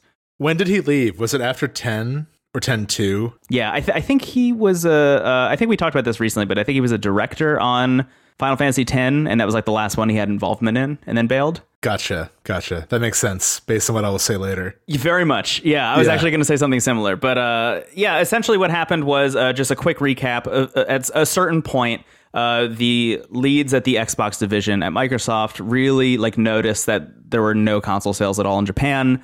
Um, and decided to hire Mistwalker Studios to make two exclusive Xbox 360 games um, that were like just tried and true RPGs in the style of Final Fantasy from the creator of Final Fantasy. And the first, I think the first one was Blue Dragon, um, which had art by Akira Toriyama, who people would know from the Dragon Ball series and also from Dragon Quest. And, you know, just feels a lot like. I would say like a Final Fantasy 7 ish uh, kind of style JRPG with Toriyama art. I played it. Uh, it's available on Xbox currently through backwards compatibility. You can go check it out. Generally on sale constantly for like five to eight dollars. Um, and uh, a lot of people really, really like that game. I kind of bounced off of it. I didn't have as good a time as I would have liked to. And what I have frequently heard is one or the other you will like. It'll either be Blue Dragon or Lost Odyssey, which is another one that I played and like really fell in love with and played a bunch of. Um, Yeah, I still ta- want to play. I got it after you talked about it, but yeah. Uh, talked about it on the show. Um, I think Lost Odyssey is the best comparison point for Fantasian, but I'll talk about why later. But that game um, is like, I would say more Final Fantasy 12 in terms of like graphic style, um, Yeah. just like the, the look of that thing. Um,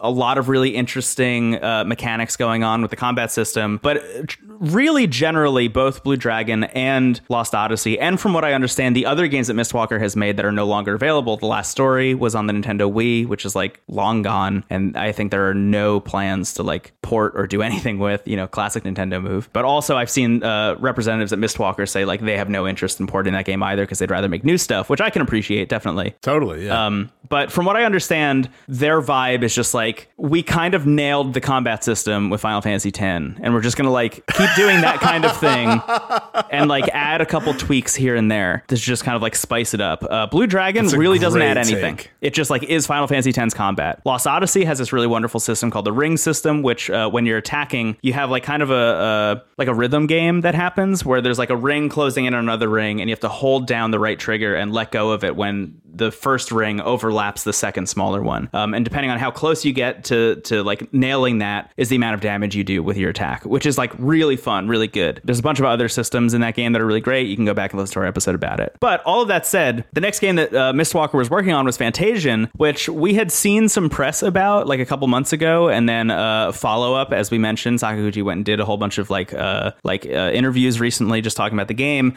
But the big like tentpole thing is number one, made from the ground up for like touchscreens essentially, and the second thing is that all of the environments or most of the environments are essentially like actual like diorama models that they went and used like a Google Maps camera to capture in 3D, uh, and then you they they put the uh, characters in the game in those 3D models in that in those dioramas, and there are a lot of interesting interviews about like how that worked and like the challenges that that you know brings up. Like in every other game ever developed, pretty much except for this one, the the formula would be you start to make the environment, you realize like oh maybe there should be a pathway here, maybe there shouldn't be a pathway here, like maybe this isn't great and then you can go into like the environment uh, assets and like change them. And in this you really can't do that. You need to know everything immediately before you build the diorama because it's going to be very hard. Like you'd have to build a whole new diorama if you wanted to change anything about that level design. So it created a bunch of challenges and it seemed like at least my idea based on those interviews it seemed like everyone at mistwalker was like really fucking jazzed about this. It was like a really cool interesting constraint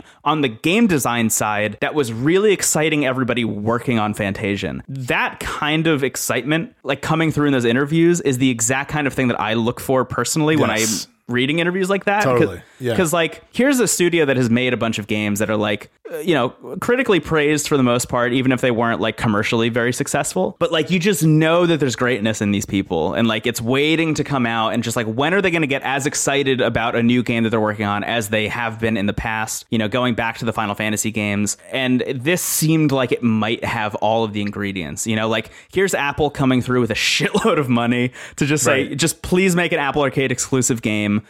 Uh, make it exactly like you know your, your uh, old JRPGs. Them Just a putting quick note on that. It's uh, not to cut you off, but it's so funny. Like, not to root on any corporation, but like Apple, Google, and Amazon have all been trying to get into games in some way. Yes. And Apple knows, like, we don't know anything. Here's a bunch of money. Just do it. and that's like Yeah. exactly what a corporation should think when they're engaging in an art form they know nothing about. Unlike Amazon and Google, unfortunately. Yeah, yeah. Uh, especially Amazon. If you've read those Yes, Bloomberg yes. reports on how Amazon's games uh, studios are being run. But anyway, yeah, they just gave like Mistwalker a shitload of money. Said like make something that's exclusive for our, for us. And uh, Mistwalker themselves put these kind of creative constraints on themselves as well that would like get them excited, do a thing that they've always been interested in. Because even if you read some of those interviews, uh, they discuss a lot that like this has kind of been a long time coming as an idea. Like they've tried to make games that kind of replicate a diorama adjacent look to them. Blue Dragon, I think, is actually a really good example. If you've ever seen that game's uh, visual style, because like they have the Toriyama art in there for the character design and stuff like that and the, and the enemy design. But the environments are all using this like really really really like hardcore kind of depth of field effect that makes it all look diorama adjacent. It has that um what is that called? Tilt shift kind of vibe to it. So it looks like dioramas even though it's not. And this game is like no let's just go all the way. Let's like actually do it. We have the technology we would need to like photograph these things and like scan them into a 3d space. Uh, from what i understand they like went in and did some like touch up work on it digitally also after the fact so they could add more things to it and whatever but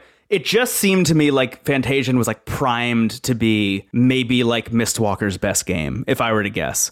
I, I th- it was just me like I, I guess like pulling conjecture out of interviews that I was reading, but I was really excited about it. And then it just fucking showed up out of nowhere on Friday. Like I saw a post on a subreddit that was like, "Hey, Fantasian is out in Japan right now." You know, because it, it was uh, it was April first, I guess, in, in Japan, but it wasn't here yet. Um, there's like Fantasian is out in Japan right now. It's possible that it's going to come out in the U.S. tomorrow, maybe you know when it hits midnight. Um, and everybody was just kind of like hanging out, waiting to see if that was going to happen. And then of course we got the Apple Arcade announcement: the 30 games that come out at once. One of them being Fantasian. and uh, I immediately downloaded it and started playing it. And uh, man, it is so immediately great. I mean, it, it Yeah. is like it is far and away my favorite Mistwalker game so far. Um, wow. Having Cool. played a bunch of it, I, I I think there are a lot of comparison points to Lost Odyssey that I want to get into later. But I'm loving this thing. What I will say for those of you, because I know there's been a very Apple Arcade centric episode, we mentioned this earlier. A lot of games from that first wave Apple Arcade games are no longer Apple Arcade exclusives. A lot of them are available on other platforms like the Switch and whatever. I would be very, very surprised if Fantasian remains an Apple Arcade exclusive. I think that this game is going to show up on the Switch and other platforms eventually. Yeah, me too. I hope so, at least. Yeah. Um, what are you thinking about it? How are you feeling about Fantasian so far? Oh my god. We've been putting this off for actual hours. We both had like multiple drinks between uh when we were planning on this and in this moment. Man, I love it. I really love it. I'm actually I shouldn't be surprised because those who listen to the show know I'm a huge Final Fantasy fan. And here is the creator of Final Fantasy making a new game.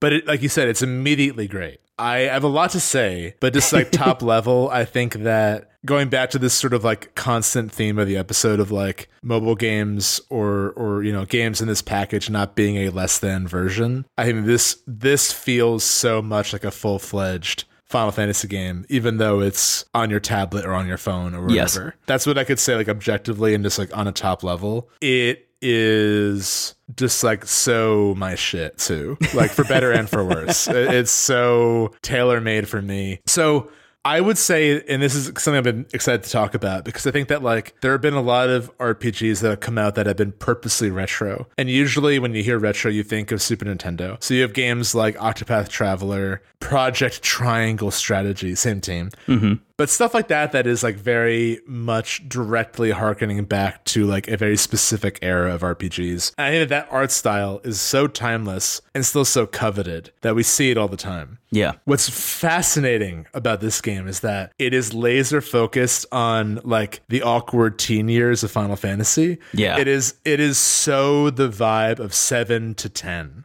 Like, and it's interesting because I actually read an interview with Sakaguchi, right, the creator, and he said that he replayed Final Fantasy IV recently, uh, a game that actually our producer AJ has been playing and loving, and I'm so happy because four weirdly underrated, even though it's not. It's one of those, you Yeah. know, like great game. We talked about it a while ago, but uh, also like tons of ways to play for. It's the most preserved of all the Final Fantasies. It's everywhere. Yeah. uh, there are Great on mobile.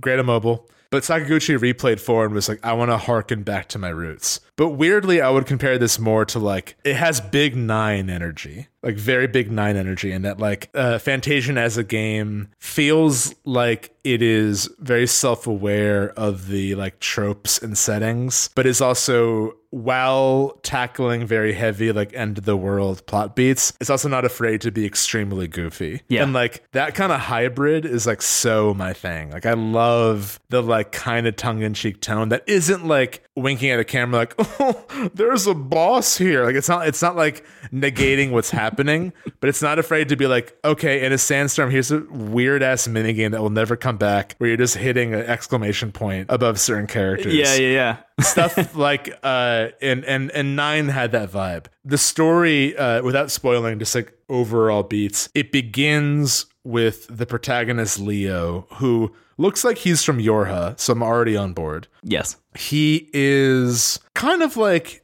he's simultaneously kind of a generic Final Fantasy protagonist, but also a little bit like there's a little enough of a twist that I'm like at least interested in where his story is going, even if he's not especially interesting right away. The game opens, it's him and these two like incredible robots. Also, like uh, just on another top level, the character design here I actually really, really love. Me too. I am not I'm not crazy about the like the 3D like models of them, but I love the at least like close up. Like close up some of the faces are like a little uncanny to me, but I love the art style of like the um if you go into the settings in the menu, like the like profiles of the character, and also there are beats, which I'm sure you'll talk about later with your comparisons to uh, Lost Odyssey. There are these like kind of virtual novel moments that feature like hand drawn art. It's like beautiful, really, really good. Also, this is composed by Nobuo Uematsu, and it's like maybe one of his best scores, I think. Like Fucking ridiculous music in this game. It's so unlike anything he's ever done too, which I think is like a really big risk to take so late in your career. Yeah. A lot of different instruments, a lot of different vibes. It it it really, really works, especially in those moments I think we'll talk about later. Yeah, it starts off very samey, and then there are a couple moments where it's like, "Oh shit, you're doing something new," and then like Okay, at a certain point, it just kind of like unleashes. You know, it's it's almost Yes. like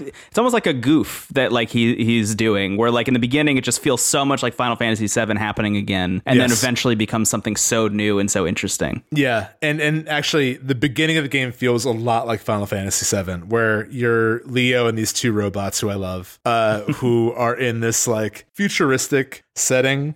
It feels a lot like the Mako reactor. We're just like you're starting off in the action. Yeah. probably a little. It's like I love when games begin with where you're actually going to get to like five hours in, but they're giving you a taste of what's to come. Right. And in this environment, you're doing like light puzzles akin to Final Fantasy 7 to 10. You know, you move around these diorama environments by touching on your phone or tablet, and the little red pin appears, and your character will move towards the pin. And what's really cool is that in the battles, again, I mentioned earlier that like menu driven battle systems or tactics on a touchpad are it's such a dream. And the battles quickly, even though like they start off pretty generic, I enjoyed them greatly because again, this is like so my shit. And also, it was just it was very pleasant to like lay on a couch with a tablet and just sort of like hit attack, use potion. You know, I'm into it. I'm mm-hmm. in. I know what you're doing. I'm in. Yeah. So like immediately, like top level environments are beautiful. The diorama stuff like so pays off. Every now and then, when you're moving around, the camera like loves like shaking around, and like it can be a little disorienting to where you're like supposed to go. Yeah, it literally looks like you're in Street View in Google Maps.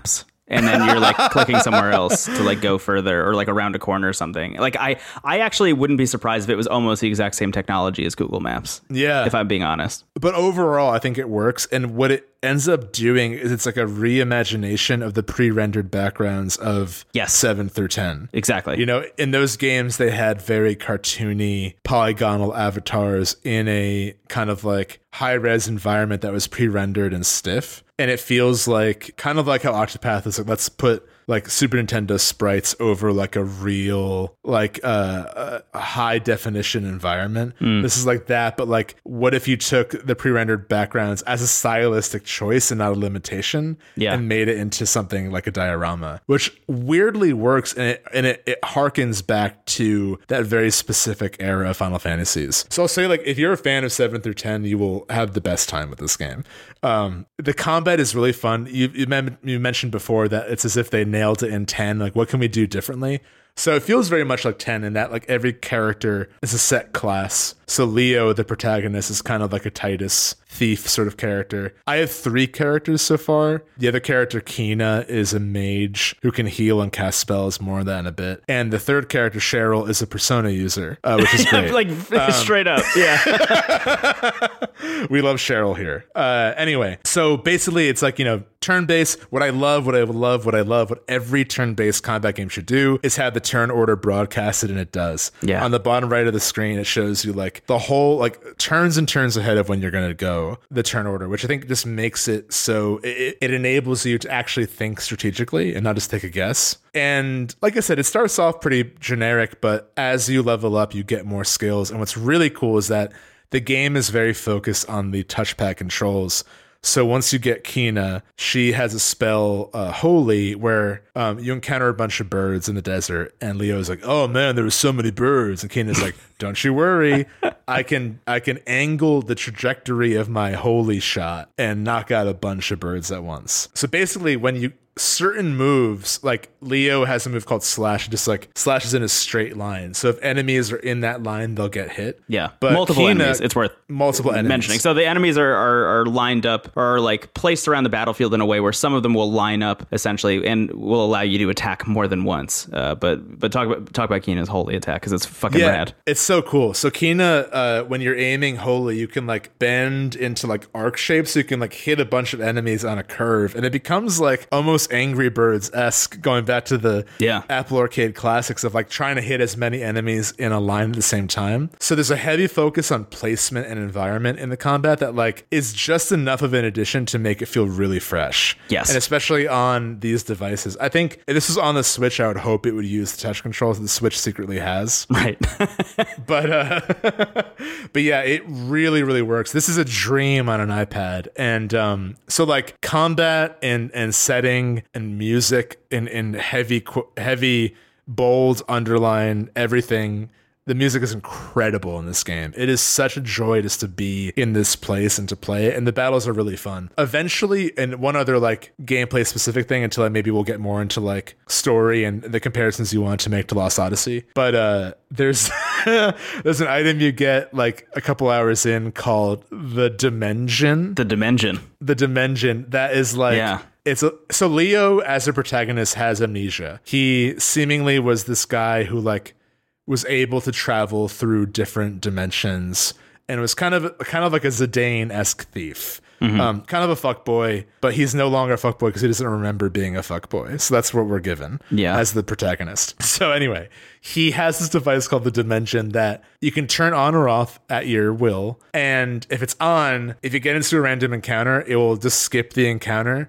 and put those monsters in the dimension. So you can fight them later if you want. Yeah. It is weirdly the random encounter equivalent of building credit card debt. It's like you can put it on, you're like, oh cool, I'm not fighting any monsters. This is great. I don't have to worry about random encounters. But like you can at the beginning at least, you can only hold up to 30 monsters, and then once it fills, you have to fight them all at once. Which sounds kind of tedious, but what ends up happening is like I can just explore an environment without worrying about random encounters. And then when I reach a save point, I can then fight like a bunch of them and then work on my holy trajectory skills and try to take out as many enemies at once. Yes. It's usually not too hard. I usually empty the dimension when I have around 12 or 15. But what's really cool about the dimension is that the dimension battle music is so fucking good. Yeah. It's really good. My my main gameplay loop in this game is like exploring a diorama, having a great time, listening to the music, not worrying about random encounters, and then finding a save point and just jamming the, to the dimension theme and killing 30 birds in one swipe. It's incredible. It's so fun. And th- this, I, I think the Dimension is a really good uh, touch point here because, like, what Mistwalker has been so good at as a studio has been like taking this very classic idea of what you consider to be a JRPG and like adding a couple things that like spice it up that just kind of explore what the what the genre is capable of. And the Dimension is such like a wonderful kind of uh, tiny bite sized version of that, where like, okay, so random encounter battles or just like you know uh, enemy encounter battles out in the wild are such a to like baked in mechanic of these kinds of games like what can we do with that idea that makes it a little bit more palatable to people who like maybe hate random encounter battles? You know for example there are a lot of people who when they hear a random encounter battle is a piece of a game mechanically they just like immediately decide to not play that video game. Yeah. the dimension makes it so palatable because you're just running around and just collecting all these monsters. What is kind of interesting is if you've never seen a monster before you can't add it to the dimension so like you'll need ah, so you like need to fight them the first time. So like i guess you can like learn what they are and then eventually they'll start getting added. But as you just run around and like collect things i've found a lot of instances in which i will just run around the world and just collect things in the dimension like and that is my sole purpose is to just fight 30 things at once because i think it's so fun. What i also love about the dimension is uh, when you when you go into it they have a thing called dimension gimmicks which is like literally the mechanic. That's the name of the mechanic and it shows a little tooltip that tells you like introducing dimension gimmicks. And essentially what they are is like placed around with the 30 enemies you're fighting are little like almost mario kart looking uh, item boxes where when you hit them they'll give you different boosts and some of them will be like okay uh, turn skip. So your turn or like uh, that character's turn will immediately move up to the front of the line in the turn order or just like attack up or speed up and things like that which is so so fun. And i've Yeah. also found that like it, it's a perfect complement to this new uh, combat mechanic as well of being able to attack enemies or multiple enemies at once because without that if that wasn't in this game the dimension would be a fucking nightmare you know Yeah, if, right. if you weren't able to use the slash attack through five enemies at once uh, and you needed to take on each one individually it would be just such a chore but because it's so joyful to be able to like wipe out multiple things at once like with, with the with the um like persona adjacent like area of effect attack that just Yes. attacks in like a big circle and you can take out like five things in a circle at once Cheryl you just, rules. yeah, you just rip through those 30 enemies uh, so quickly that like it just is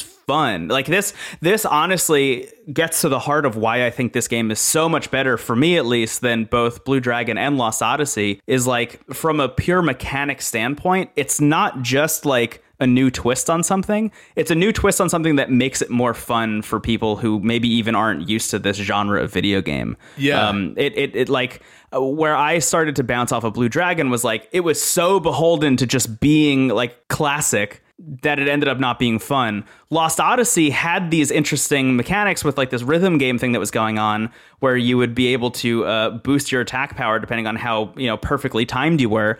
There's also a wonderful thing in Lost Odyssey where two of the characters in your par- party are immortal, so if they die at any point, they'll just like resurrect themselves uh, midway through the fight and show up again. Like that stuff was really great but they they then ramped up the difficulty to match. They were like well if we're making it easier for the player then we should make the game harder. And then i kept running into bosses that were so difficult that i like had to stop playing the game because it just wasn't having fun anymore. It just needed Yeah. to grind a lot. So what, what what fantasian manages to do is add a bunch of gameplay and combat mechanics that just like complement jrpgs as a genre but also make it easier more palatable. And i think the dimension does a great deal of, of um, service to the idea of grinding which is like also inherent to this genre but makes it so fun it makes Yeah. it so easy to do Yeah. because you can just rack up 30, 30 bad guys and then just wipe them out all at once it's like It's like you're playing Tetris. You're just like block. You're just demolishing groups of things. you yeah know? it's and and it's generally pretty easy too because like the, Yes. the enemies that attack you like are not doing that much damage No, not at all. so really this game is just fun always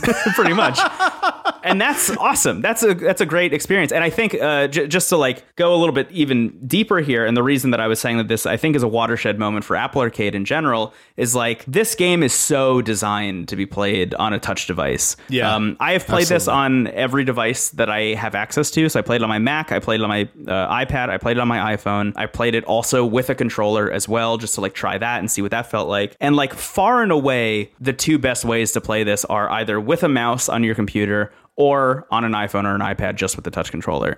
Yeah. With an with a regular controller, it's like fine, but using the touchscreen is like a dream for this game. And the UI Yeah. is designed in that way, which I think Yes. is like the big comparison point that I would have to make between like playing this or playing, as we were just mentioning, Final Fantasy IV on mobile, which like is a good experience, or like uh, Dragon Quest V, as you just played on mobile as well, Yeah. which like is a good experience, but really is just taking those same UI mechanics or those same UI elements that you've seen in every RPG ever for every console and just making it so you can tap on things instead of needing to like use a D-pad to maneuver them, you know? This game like really takes the idea of using a touchscreen into account when developing the UI, which creates these like really interesting kind of UI elements. So like when Yeah. it, when it's a character's turn to attack, for example, you'll have two actions on the screen. One of them is fight, and you can push your finger down on the fight button and then drag it to the uh, to the enemy that you're trying to attack. If you're using something like slashes or, or or holy, as we were mentioning, those two attacks that can attack multiple enemies at once, you drag that and then move the trajectory of that attack around on the screen to decide who you're going to attack. If at any point you decide that you don't want to do that attack, but you're like halfway through like dragging the trajectory,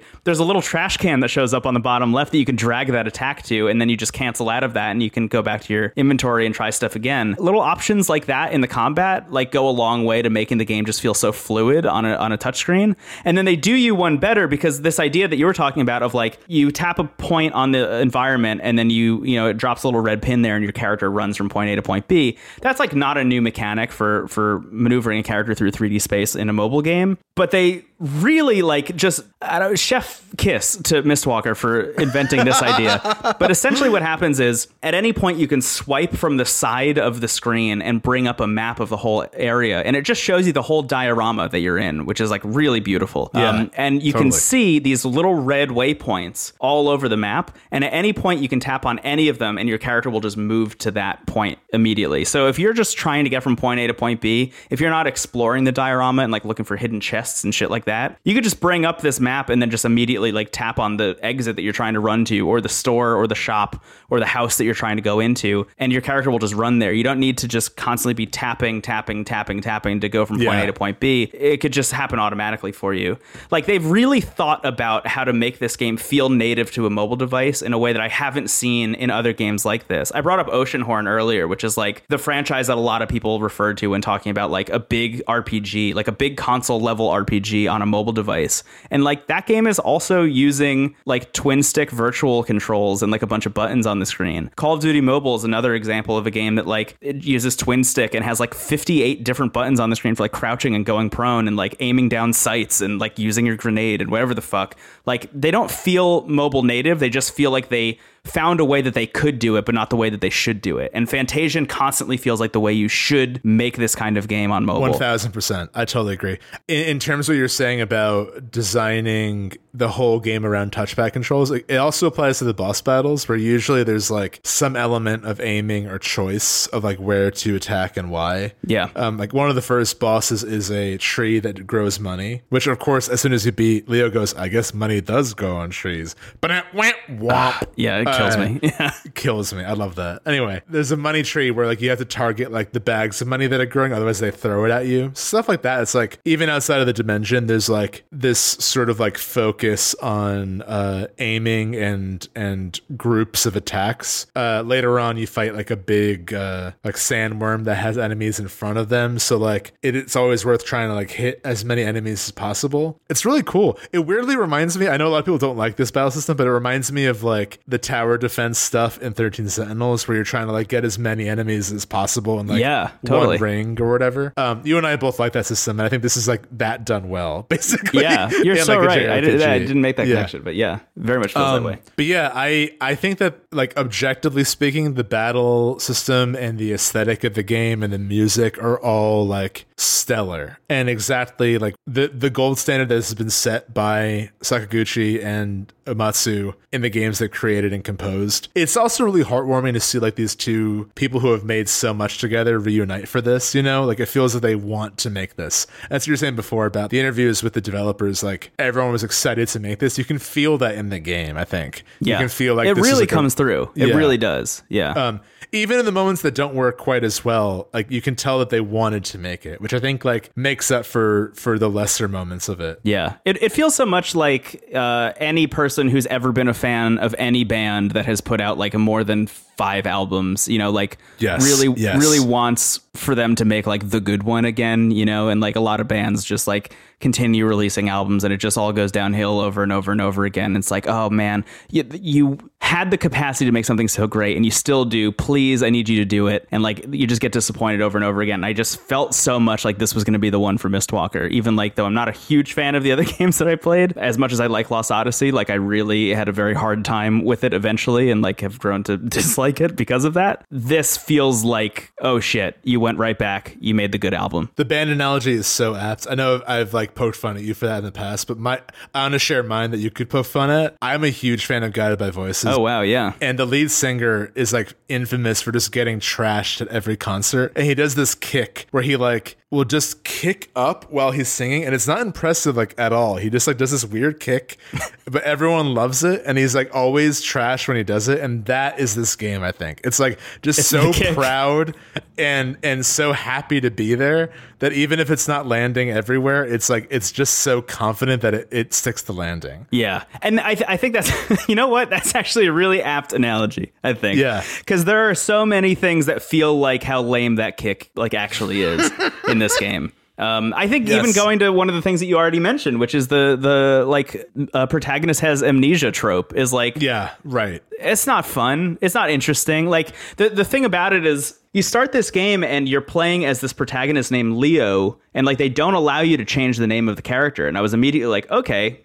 that's great. I'm actually very into that. Like tell me who this person is, tell me their story." And then immediately it's like, "I don't know what my story is." It's like, "Oh, I don't like it. Like that's actually one of the things I like the most about Final Fantasy X is like Tidus is A, an idiot, and B, an idiot out of time. So he doesn't have amnesia. He just doesn't know anything. yeah, he's like, "Who the hell is this god you're talking about?" Like, Yeah. in front of everyone at church. Which I really love. You know, that like oh, that game from whenever that came out. Um 2001, 2000 maybe 99 2000 even. Whenever. one Yeah. feels like uh, a subversion of this trope that like now in 2021 we've returned to for some reason and i'm hoping that somewhere down the line there's some kind of redemption for why they're doing the amnesia thing. Because these Yeah. are the people that like invented and wore out the amnesia thing. Right, like for them to go back to it is either them harkening back to an era that like is gone for a reason or they're going to subvert it at some point and then i'll come back on the show and be like thank god this happened Yeah. Yeah. So, and this is actually a good segue to talk about the narrative because I'm very curious where you land on it. So, like, for me overall, I'm enjoying the story. It's definitely like, it's like on this very fine line of like almost being terrible. You know, it's like, I'm so glad you said that. I was wondering. I was wondering yeah, where you were at. Yeah. Okay. Because I I'm so swept up in everything else in the game that like I'm willing to overlook some tropes like you know amnesia. Okay, fine. Um, Leo I think is like kind of interesting. I mean, I think when you give a protagonist amnesia, it's okay. So now we're like what you've basically done is made a silent protagonist who can talk. We're Yes. learning the worlds with them, and they're asking questions that we would ask. Right. I think it's a little bit interesting that because like it seems like what what I'm guessing and what I'm hoping might pay off is that like he gave himself amnesia for a reason, you know? That that there was a reason he wiped his memory and left all these notes and clues in his hideout that he calls the toy box, which is like, come on, man. um but I really loved the robots you fight alongside in the beginning. They were so fun. I, I hope they come back. I'm sure they'll 'Cause, like, return for some. they're they're very much like Biggs and Wedge meets uh, Pod 042 or whatever their name was in NieR Automata. Yeah. uh, and you know I love that. So Leo is like fine. Uh, I think you know he he. Uh, I always assume that in an RPG like this, the protagonist is like the eighth most interesting thing happening.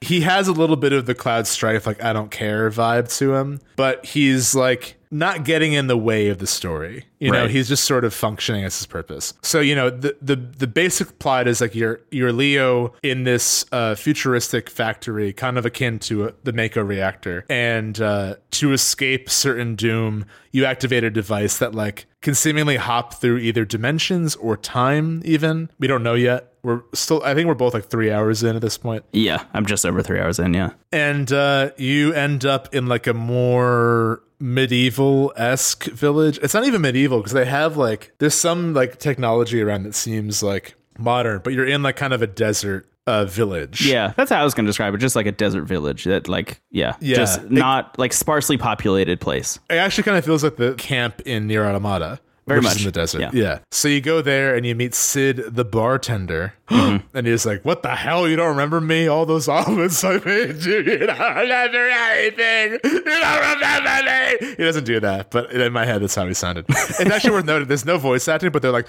like whenever Yeah, they yeah, talk, like it's like, Dark Animal Crossing. Yeah, it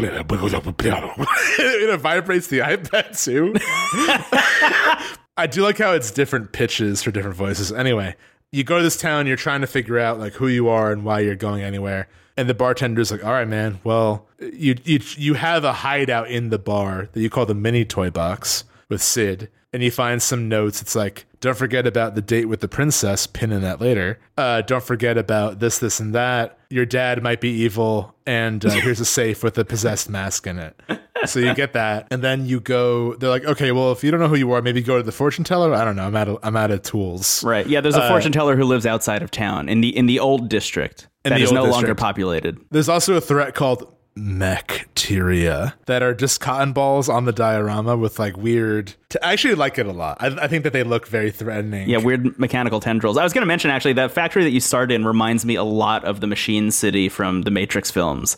Um, Yeah. like it, it has big like oh the, the machines are taking over kind of vibes. Um, and and the bacteria all around seems to be like the kind of um the the machinery version of like an infestation of of uh of the world. Um, and and seems to be overtaking a lot of like previously populated places or like nature rich places. Uh, there's like a forest that's like overrun by bacteria later.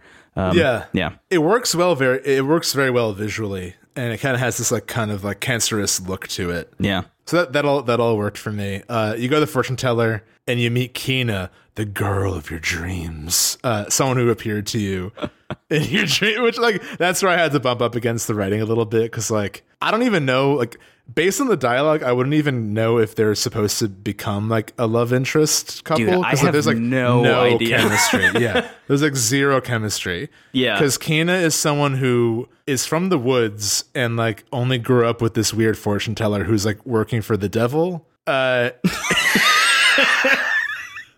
and she's like fine. Like I, I, I just don't really know. Like I couldn't describe her. You know, that's the thing. It's like I want to like all these characters, but they're not giving me. Actually, the next character I think I have the most like knowledge of and and like the most.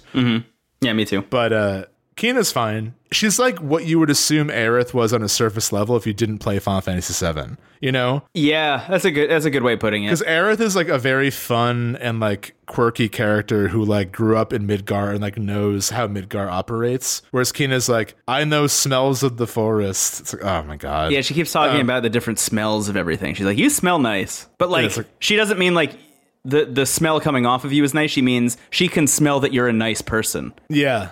Which, like, yeah, it just, I don't know. It doesn't, uh, all that stuff is like, I'm like waiting for something to work and it's not. Yeah, I, I, I very much feel the same way so far. But you know, she she's like uh she's fine. Uh Leo and Kina I feel like true neutral on. And uh basically there's this I think what's kind of interesting conceptually is like Leo is someone who doesn't know about his past and Kina doesn't know like about they keep bringing up like where her destiny is. So they're like trying to figure out what their road is together. So yeah, that's fine. Mm-hmm. It's it's cliche, but like it works in the moment because like the music does so much to make you not roll your eyes. You know, like Yeah, yeah, totally. as, as much as the scene can like objectively just be bad, the music is so beautiful that you're like, oh, I'm into this. Yeah. Somehow. And there's enough like there's enough mystery that I am like actually intrigued at like, okay, what is the twist or what is like going to happen here. Yeah, what I like about the story so far, at least uh, where I'm at, is like it. It's very aimless in a way that is intriguing. Um, because like even the protagonist doesn't really know what the plan is. Just like Leo is just aware that he needs to go like restore his memories. That's like kind of the only thing he's very interested in at the moment, and you don't really know like where he plays into the bigger story or anything. And that's fine by me. Like I'm Yeah. I'm totally cool with that. And I, I think this is uh, maybe a good time to bring this up. But when you first meet Kina and uh, her like father figure Owen, uh, who is the fortune teller, it launches into the visual novel thing that you were describing, which is Yeah. like these uh, really beautiful hand drawn screens. Um, Oh, and the, the, anim- the the the illustrations here are, are like one of the reasons I love this game. They're Yeah. so good, really, really, good. gorgeous. Um, Yeah. and and this like really beautiful music and sound design and stuff like that. Uh, and the text will appear on screen in kind of like an animated, flowy way. Um, and Stephen, it is one to one exactly what the what the memory scenes in Lost Odyssey are. Like it is I was assuming that. Yeah, like they haven't changed anything from the way Lost Odyssey works, with the exception of the writing, which like Lost Odyssey uh, had had these like incredible uh, narrative like memory recollection sequences, and they were written by a guy named uh, Kiyoshi Shigematsu, who is like a very famous sci-fi writer uh, who writes like sci-fi short stories, essentially like getting Ted Chiang to write like, your game for you. Um, Yeah. And the wonderful thing about Lost Odyssey is that uh, the protagonist of that game also has amnesia, and it's not because you know they're like going down this like real tropey avenue, but it's because he's an immortal man who's lived for like tens of thousands of years, and he's lived for so long that he his brain can't handle all the memories he has, and is like pushing memories out of his head to make room for new ones, which is like horrifying on a surface level because Yeah. as he starts to remember things, he'll remember like entire lives he lived with like a family. You know, he'll like have had a family at some point that he's totally forgotten about and then remembers because he like goes and visits the place. And those stories, uh, Stephen and dear listener, are like so far and away the best part of Lost Odyssey that like Yeah. I eventually just went and read them outside of playing the game because I was like, I'm not going to be able to finish this game because it's too hard for me. Uh, so I'll just I'll just read these stories, and they're amazing. They're unbelievable, Yeah. and the way they're displayed in game really add a lot of value to like an already pretty good experience in terms of like creating a great game for the Xbox yeah. and and the uh, Uematsu music in that game. It's just all really good. This is like they got everything except the writing down because like there. Yeah.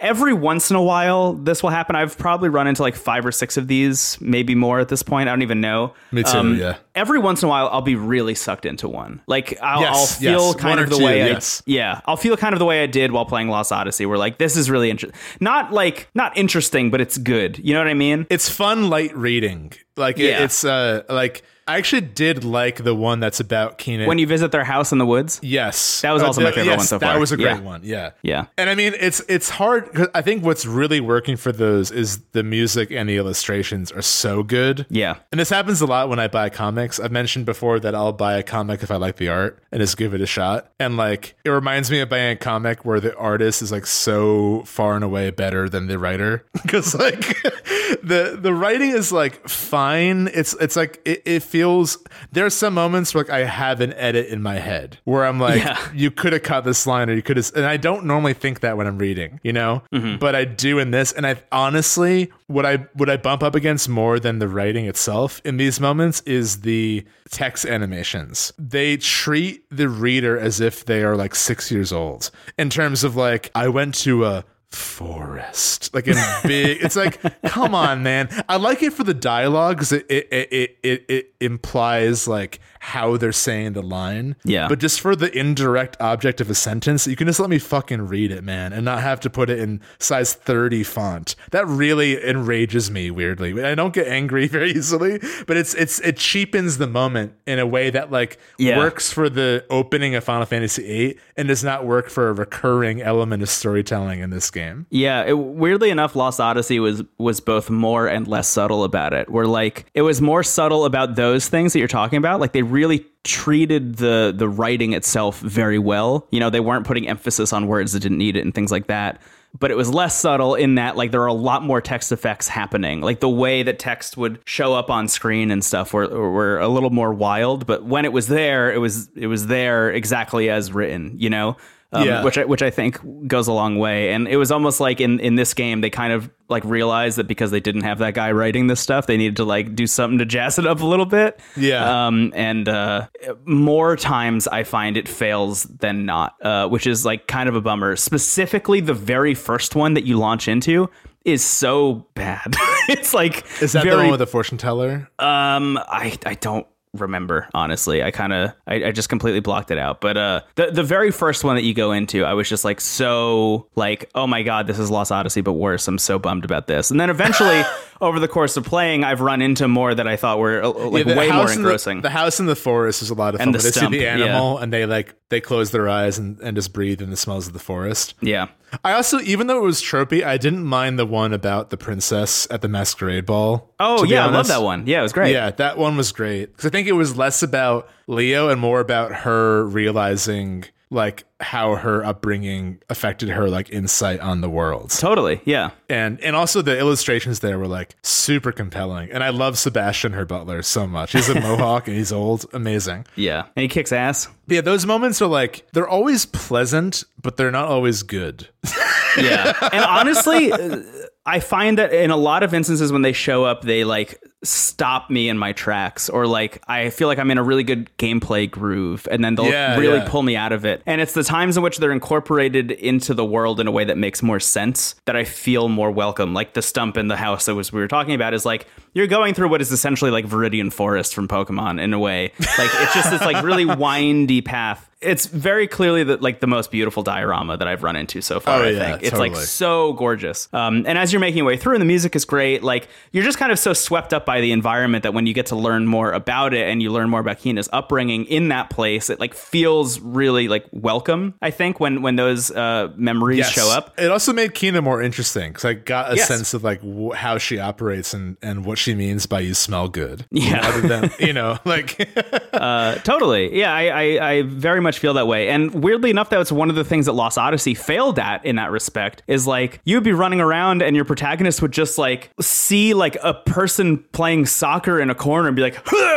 and then it would launch you into a memory. Um, he would like grab his head and uh, it, it just like ripped you right out of the game. I was always really excited to read them because they were so good and, and so like the point of playing Lost Odyssey, but simultaneously they just ripped you out of the game. Um, Yeah. and and and I do find that Fantasian has a better balance in that regard. yeah, and they're, they, at, at their very best, they can be a complimentary experience. At the very worst, it's like, okay, I listened to a good song for a bit while I like dissociated from what I was reading. Yeah. But yeah, I mean, I um even though I'm someone who like really looks for story and character in a game, I don't mind this game being kind of lighter affair to be mm-hmm. honest because I'm enjoying the other thing. Like it's kind of like how you thought about Bravely Default where it's like that game is succeeding enough in one avenue that you enjoy it. Yes. I think Absolutely. that this game is doing that in two avenues enough that like even if the story is like cataclysmically bad at a certain point, I think there's I think there's a lot of potential. I don't think, think it's so a great too. story Yeah. right now, but I, I I'm like hoping that it goes in a direction, and I, and I do think that the the third character is way more compelling. You go on this like luxury cruise ship over a desert, which is like such a Final Fantasy VIII ass setting. I like cheered. I was like, this is so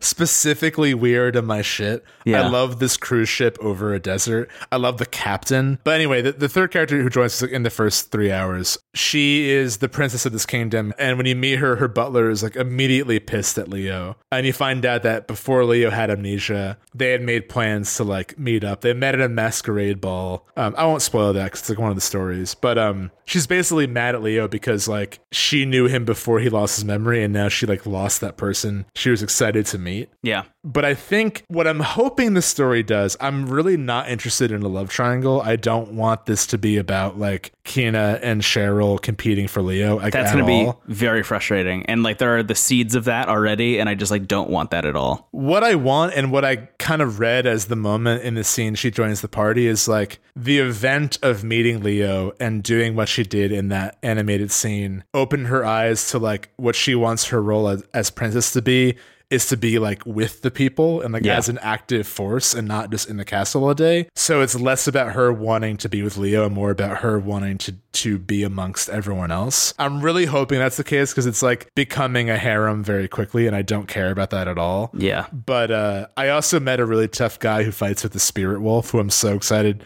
to eventually know more about. Yeah, wild Like, immediately in love with him. Yeah. Yeah, that, uh, weird. Yeah, very weird scene. I kind, I kind of don't even want to talk about it because it's just like so bizarre, and I want to see how it pay, pays off. But uh, like, okay, it, it was like you meet a guy, and it's like, "I'll see you in six hours." Like, exactly how it felt. Um, Yeah. but yeah, I don't know. I, you and I seem to be around the same point in the game, at least based on what I'm guessing, based on what you're talking about, and it just sounds like uh, I don't know. We, uh, from what I have heard, this uh, this game is around like 20 to 25 hours long. Perfect. And also, from what I understand, there might be a second part that's going to come out towards the end of the year as Oh, well. interesting. Um, cool. So it might be a two part story, and I'm very interested to see what like how that works, or like if that just gets rolled into this app, or if it's like a Golden Sun situation where it's like there's a Golden Sun two, but it's technically just like part two of Golden Sun. Yeah, very very interested in what's going on with uh with the release of Fantasian, but uh, I'm not even going to really think about it until I'm done playing it, which I will probably finish because I am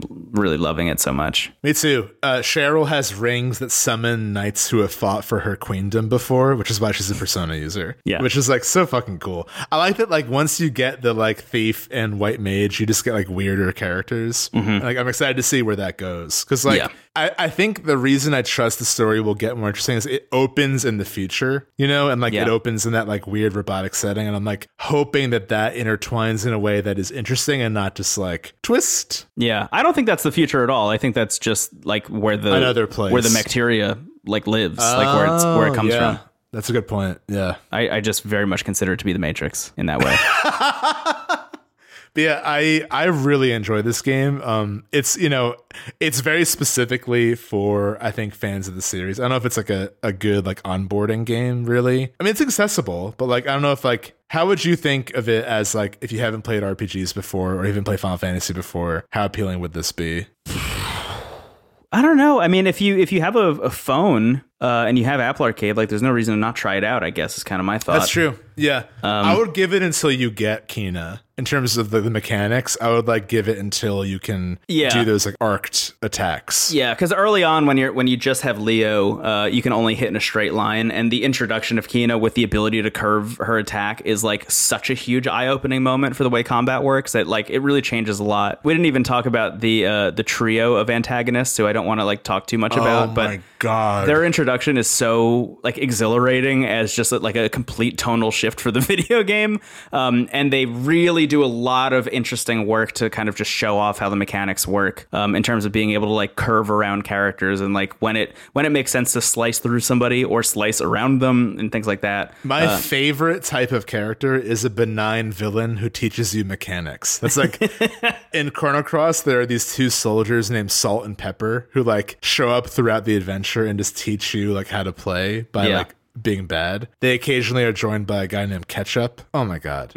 like they're like that. They're the salt, pepper, and ketchup of the game. And there's you you texted me like you're gonna lose your mind when you meet the trio of antagonists, and I did. Yeah, really good. Yeah, it, it's it's a really incredible game. I, I really really love it, and I think that like if you're if you're someone, I think you would enjoy it at least for the aesthetic and the music and the combat. If you're new to this kind of world of RPGs, but if you're someone who's played a lot of Final Fantasy, it's like a really like uh nostalgic and fresh experience at the same time, which is a very hard balance to pull off. Yeah. And as like an addition to Apple Arcade, like is so easily I think the best Apple Arcade game, maybe next to like Sayonara Wild Hearts for me. Yeah, Um, I would agree. Yeah. It just it just is so good. And the ability to play it on all of my devices like and switch between them at will is like absolutely ridiculous. Like I played a lot of it on my on my Mac with mouse and keyboard, um, but I've also played a lot of it on my iPhone, and the dioramas look so good on iPhone. Even honestly, like the opening town that you start in, it's called N E N. The opening town is like the worst diorama that I've seen so far. uh, Yeah. of all of them, it just is like very muddy and like they didn't really get like very good The high res like the images. is kind of weird. Yeah. Yeah, like it, it just feels like low res and muddy in the way that is like almost too close to like a Final Fantasy 7, 8, 9 background in a way. Right. Um which is kind of strange. And then the as soon as forest is like breathtaking. you get to the forest and it's like full ass like 4K resolution, beautiful shit. Uh, and really the like cruise ship is cool too. yeah, the I like cruise ship's ship a amazing. lot. Yeah, night and day situation there. Um, just weird that that first environment is like so low res. Um, it almost makes me think that like something went wrong in a way. um, but that said, um, the game is really pretty, and playing it on my Mac specifically, um, seeing it on a screen that big is really nice. And I've seen uh, Uh, I've, I've seen images of it on a 4K Apple TV as well, and it's like really gorgeous. So you really can't go wrong in any way that you play the game. Um, I will say that I think the the worst way to play it, at least for me, was with a controller. I just don't think it like, especially some of the like curving attacks and stuff, just don't feel very good on a controller. But uh, outside of that, man, I mean, it just feels like the perfect Apple Arcade edition. Um, Yeah. And uh, I'm excited for it to like be on Switch or something. Yeah, this would be so fun on Switch. I'm playing on an iPad, and I would I would say that that's like it feels like it's probably the best way to play it. But like again, I, I agree with you. Like just as long as you're not using a controller, it's probably there's no bad way to do it. Yeah, yeah. What's really wonderful, at least on my end, uh, I, I have it on an iPad with a Magic Keyboard, which has like the full keyboard and also a trackpad on it. So like I could just switch between mouse and keyboard and touchscreen whenever I want, which is uh, honestly a great way to play it to be able to switch between them at will like that.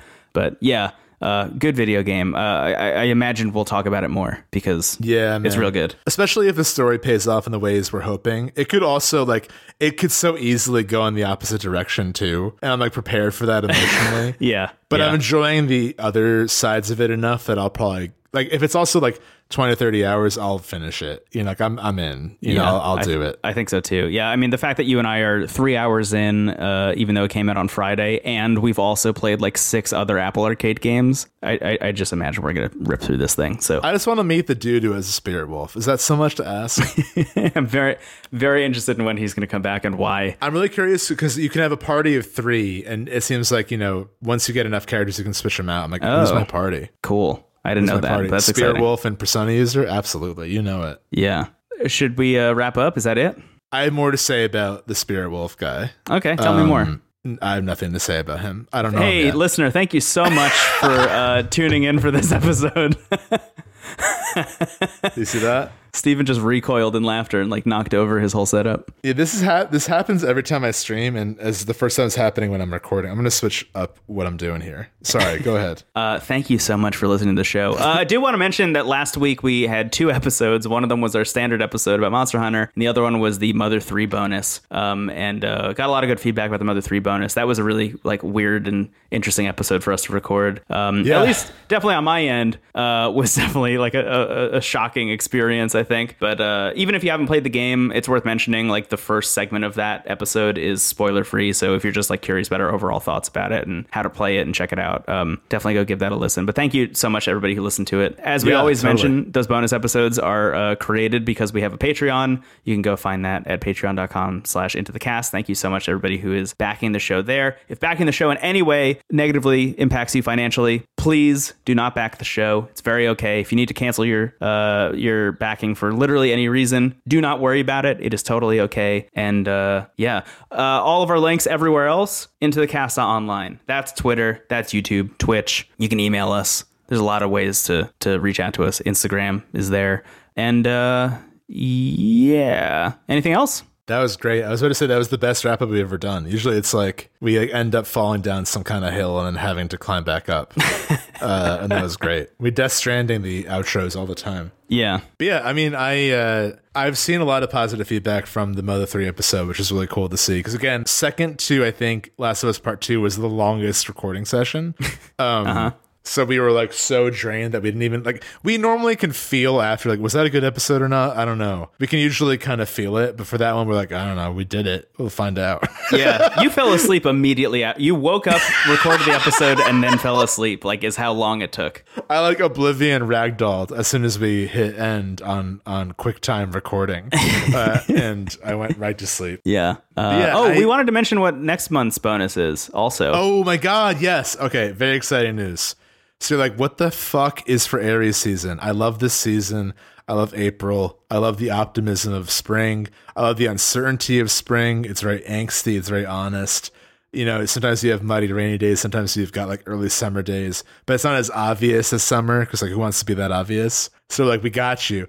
The bonus for April is going to be Shadow of the Colossus and Ico. That's Yeah. right, double feature. Maybe, maybe, maybe the Last Guardian if we can fit it in. But at the moment, it's going to be Shadow of the Colossus and Ico, which I'm very excited about. I do want to mention the reason we're announcing this one so early is a um, just we've never tried announcing one this early. I mean, this is like the beginning of the month, and you know that'll probably be the end of the month. So if you want to play along, you could do that. Ooh, Uh, fun, yeah. If you have questions that you want to submit to the show uh, for that episode, uh, please let us know.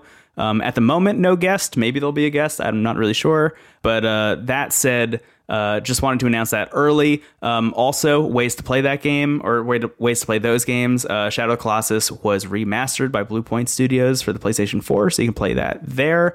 Um, and on. PlayStation Now is where you can play Ico right now, uh, because believe it or not, that game does exist on a place that's not the PlayStation 2, which I didn't realize.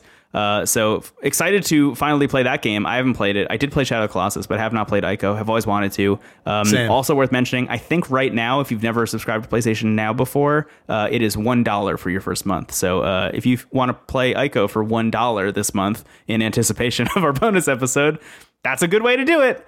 Uh, yeah, Both games are like pretty short. As as like uh yeah, like five to six hours each. Yeah. Uh, Shadow of the Colossus has like a little bit of a difficulty curve, but like it's so rewarding to do. And Ico, I think, is is less so. But I haven't played Ico yet. I played Shadow of the Colossus on PS2 and PS4, and I'll probably revisit both. Mm. And then I, I managed to somehow get a copy of Ico on PS2. That's amazing. So been playing it on my PS2. Yeah. So, I have. Uh. I yeah. I played. I played Shadow of the Colossus on PS2. Um, have never played Ico and never played the Bluepoint remastered version of Shadow of the Colossus. no way. Oh Yeah. man, it's great. It's Yeah. really good. I'm Yeah. really excited to check it out. I think it's gonna be really interesting.